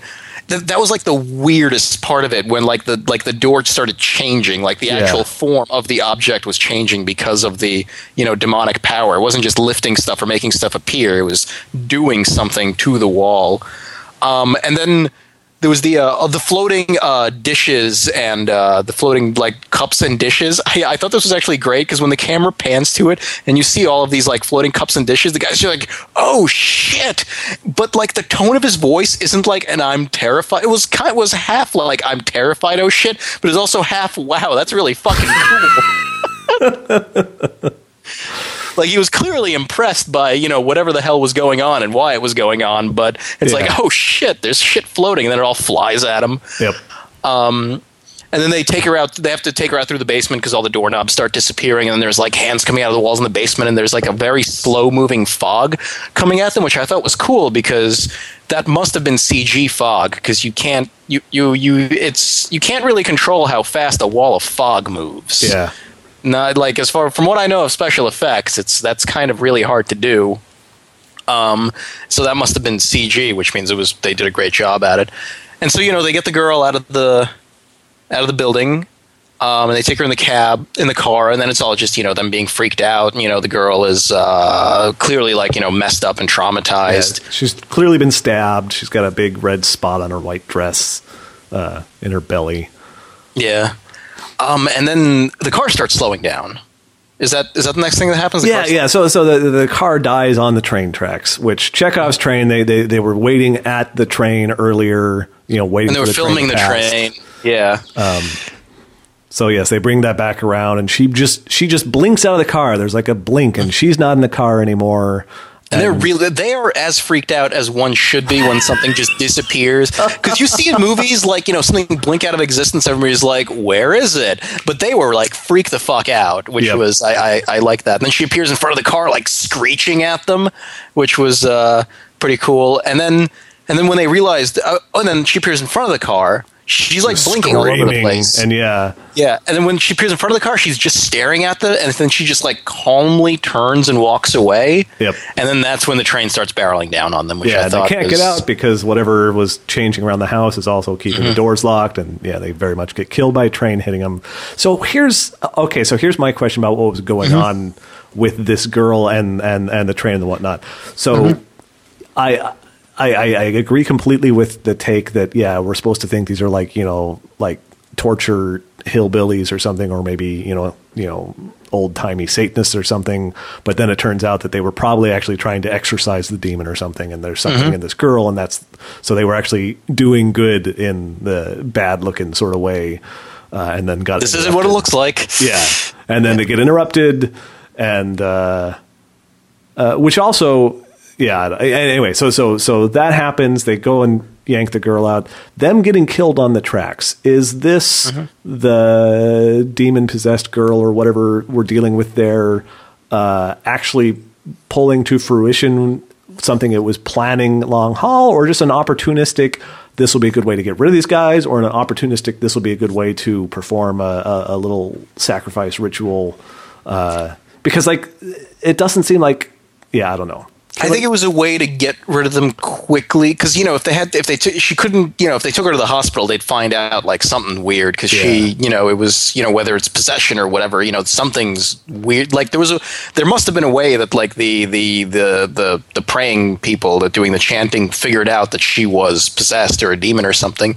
So I think it was just one of those it's like well you know like the 1205 train will be here in about two and a half minutes or just like you know like 45 seconds or whatever. So if I blink out now that should kill him Yeah. it was uh what, what is what is that the, the philosophical concept called is it Laplace's demon or something I like don't the, know. uh, the the little there's like a little creature that knows everything that would happen ever is it called Laplace yeah Laplace's demon it's a philosophical construct um about like a uh, demon that would uh, like a little imp thing that would know anything that would happen that I might be completely misinterpreting but I anyway I, I yeah. ju- I just don't know this one. I'll have to. So if you know, call in now. uh, yeah. So um, and then they die, and then you know somehow the the, the tape survives. I, Yeah. I guess. Yeah. There's guess there's literally there's no explanation of how that tape would have survived because they got hit by a train. yeah. Well. You know. Um, so really yep. built, well built Yep. cam. and then some really good credits. Uh, you get like a blue screen with like it says VHS in that like VHS display font, and then it's a it's a music video by a band called I think it was the Death Set, and it's a really nice music video because it just uses the like the footage of them vandalizing things, but they use the footage of them like pulling the girl's shirt up, and I was just like, well, you know, now I can't send this to everybody and say, look at this cool video, Yeah. because it's got this thing in it, and I don't feel like explaining that. Yep. Um, But yeah, it did get me to watch the entirety of the credits. Yep. And it was interesting to see like aggressive actual use of like conspicuous editing that looks like conspicuous editing, not just like, you know, conspicuously cinematic editing, uh, with like the, the, the tight loop of, you know, and, you know, some like, you know, half a second in a tight loop tied into and like they use like the audio from, from they use the audio in the loop as part of the music too Yeah. so it's Yeah. it went from like being like a verite sort of thing to being a you know like video art thing yeah, it's sort of a cut up to thing. extremes yep um yeah and that was vhs Yep. I, I want to say one thing from the credits is uh, one of the guys, one of the hooligans in the framing film, is named uh, Kentucker Audley. And I want to say that is one oddly named fellow. That yeah um and adam wingard is one of the guys and adam wingard is the guy who directed the framing device Ah, uh, and I don't know which guy. I think he might have been Glasses guy. Uh, kind of. I'm, I'm looking at pictures of him, and he looks kind of like Glasses guy. Did you? be- Were you able to figure out the accent on the on the hooligans? Because one of them had a very very distinct accent, and the rest of them had kind of like mild accents. yeah. No, I, I, I didn't. Uh, I didn't uh, catch anything there. Um, Yeah. I couldn't find any fun trivia about this or anything. It's uh the, the movie wasn't it wasn't that wide of a release. It was one of those like uh it it it did thirty six thousand dollars at its opening weekend, which is like not a lot. I, I, I, I, mean, it grossed a total of hundred thousand dollars in the states. But then it did an additional like five hundred thousand overseas. But they did not make back the money that Miramax bought this. What was it, Miramax? Wh- Whoever whoever distributed this paid a million dollars for it. I was, yeah, I was kind of like because VHS too. I mean, I guess that's the nice thing about doing like a extremely indie movie is like if you don't make back your money on it, there's not a giant loss involved. So maybe no one really cares too much, and if you can get the funding for a second one, you can make a second one. Uh, I, I like it when hearing that like something was optioned for like a million dollars because that means there's like a boardroom setting. It's like we are prepared to offer you one million dollars, and regardless of who, you know how much that is, is you know subjectively based on what's going on, it's still pretty cool to be able to say that. Yep. Um, yeah. So, uh, do you have anything else to, to, to say about the movie? You know, watching this reminded me uh, of something I should try and track down. It was it was a short piece I read in Harper's Monthly sometime, probably in the late '90s. You know, my parents had a subscription for her, and I'd, I'd read it like when I was in high school, and if I was home visiting for college. Uh, and it was a it was a piece by someone talking about the experience they had of watching a video that was like totally a found footage thing. It was like I think it was basically a video shot by a kid messing around in the backseat of a car, filming the car behind them, uh, and something terrible happens. Like maybe there's a terrible car accident, or maybe that person behind them was actually literally on the brink of suicide and blew their head off, or you know, I, I something something objectively horrible happens in the car behind the car this is being filmed from, but it wasn't, you know, it was an actual just thing that happened to happen. So it was like an accidental stuff film. So the person's writing about uh, their experience of watching this, basically knowing that it's something where something terrible is going to happen, but at the same time, it's not shot like a horror movie. It's not shot like something that's an intentional piece of you know horror, and so there's the weirdness of experiencing the banality of this completely unremarkable, completely naive uh, bit of film waiting for the terrible thing that's going to happen to happen. And just, I, hadn't thought of that in years. And suddenly, uh, when we were watching this again last night, uh, I remember that. I want to track that down because I don't even remember what it was about, but it strikes me that it's something that uh, may have basically predated Blair Witch and the resurgence of this style mm-hmm. of cinema, c- cinema in a way that uh, uh, is oddly, uh, I don't know, sort of prescient. But I don't know. I just I, I, I, thought of that, and maybe maybe someone remembers what that is. Maybe someone knows what the hell piece I'm talking about, because that's going to be a trickier one to Google. Like that thing I read in Harper's, yeah. But uh, but yeah, that. I also had some other thought about the beginning of the film that I can't remember now. So I can't remember it now. Well, that's too bad. Yep. Anyway, that was that was fun. Is it? This was yeah. a, our, our, last episode was actually on the short side. I wonder if it's because mm-hmm. the movie was good, um, possibly. But uh, but yeah, it I was. last one was I, th- I think it was just a really sparse movie. That yeah, wasn't. Yeah, you know, well, it wasn't super busy. I mean, we we had stuff to talk about, but it wasn't. But this, by I was a little bit worried. I mean, I think we did okay. Well, this is on the long side. We're like at I don't know yeah. two and a half hours or something. But uh, but five films and and then an extra film too. It kind of you know. Yeah, there's there's a reason for that. But yeah, I, I, don't know. I'm really I'm really sort of digging looking at this kind of, of filmmaking. So I, I, I would like to do some more stuff in this genre at some point. I don't know if the next thing. The found footage or anthology or both? Uh, both, really. Uh, the found footage thing in particular, uh, I think that it's interesting looking at the different ways it's executed. And the fun thing about this anthology is seeing these various different takes all at once in short film format. But looking at like you know revisiting Blair Witch sometime would be fun. I think looking at yeah, a couple of things that have done that. I haven't actually seen that since I saw it in the theater in Maryland in the suburbs that you had to get through to go through that in order to get to from the theater you had to go through the woods. um, so just literally where the movie takes place.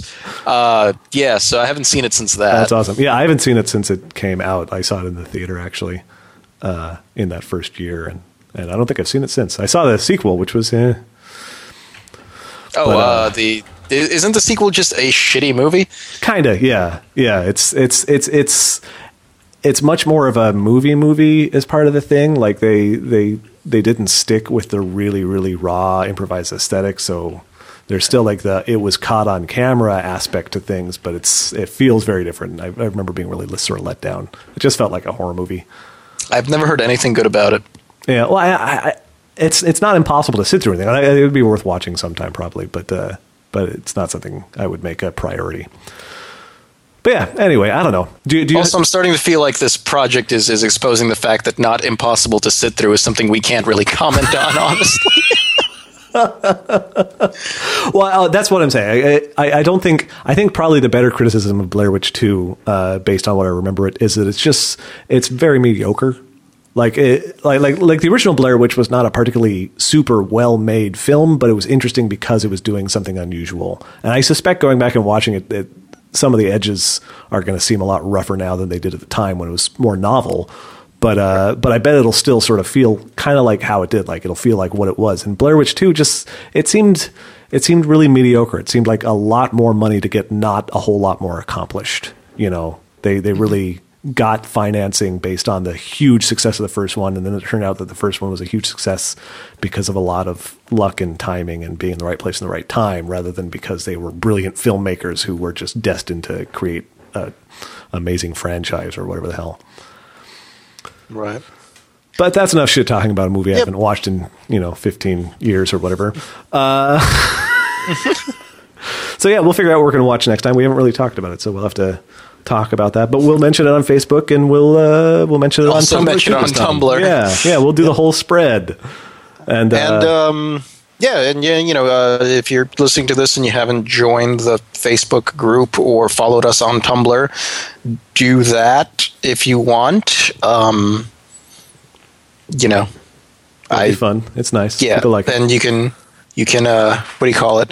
Hector us. Rate us on iTunes. Yes. that, Yeah, that, ra- that thing. Yeah, Rate us and review us on Uh, iTunes. It'll help the podcast get higher visibility so more people can Mm-hmm. find it. Tell your friends, tell your relatives. You're going to, you know, Christmas dinner or something. Hey, you know, tell everybody they should listen to this podcast. Then you don't have to buy them presents. them. Yeah, yeah. Just, You know, just pick your just- favorite episode, have your sit down your family, and, and, and play it for If them. If they try and talk, just shush them. Just shush them. And uh, and yeah, and, and then you don't have to buy them presents because you got them the greatest present of all. You know, it's the gift that keeps on giving. Every every two weeks, it keeps on giving. So Yeah. uh, you know, really, it's it's it's Give the gift of us rambling. Yes, exactly. Uh, other than that, I think I think I'm pretty good. Uh, Yeah. we'll be back uh, in the new year. I guess it'll be the new year by the time we. uh, Will it? Yeah, yeah. Well, Oh. it's uh, it's I don't know twenty second today, so Is there an apocalypse threat this year? I don't No. think so. I don't think so. No, I think we got Okay. a while, while before that. Uh, 2015, Back to the Future will happen. So, or Back to the Future Two, technically, I guess. Hmm. Oh, I'm able to get my Mr. Fusion yeah, yeah. Finally, and those sick Nikes. yeah. Well, there you go, folks. Sick Nikes. Sick Good night, Nikes. everybody. See you in a couple weeks.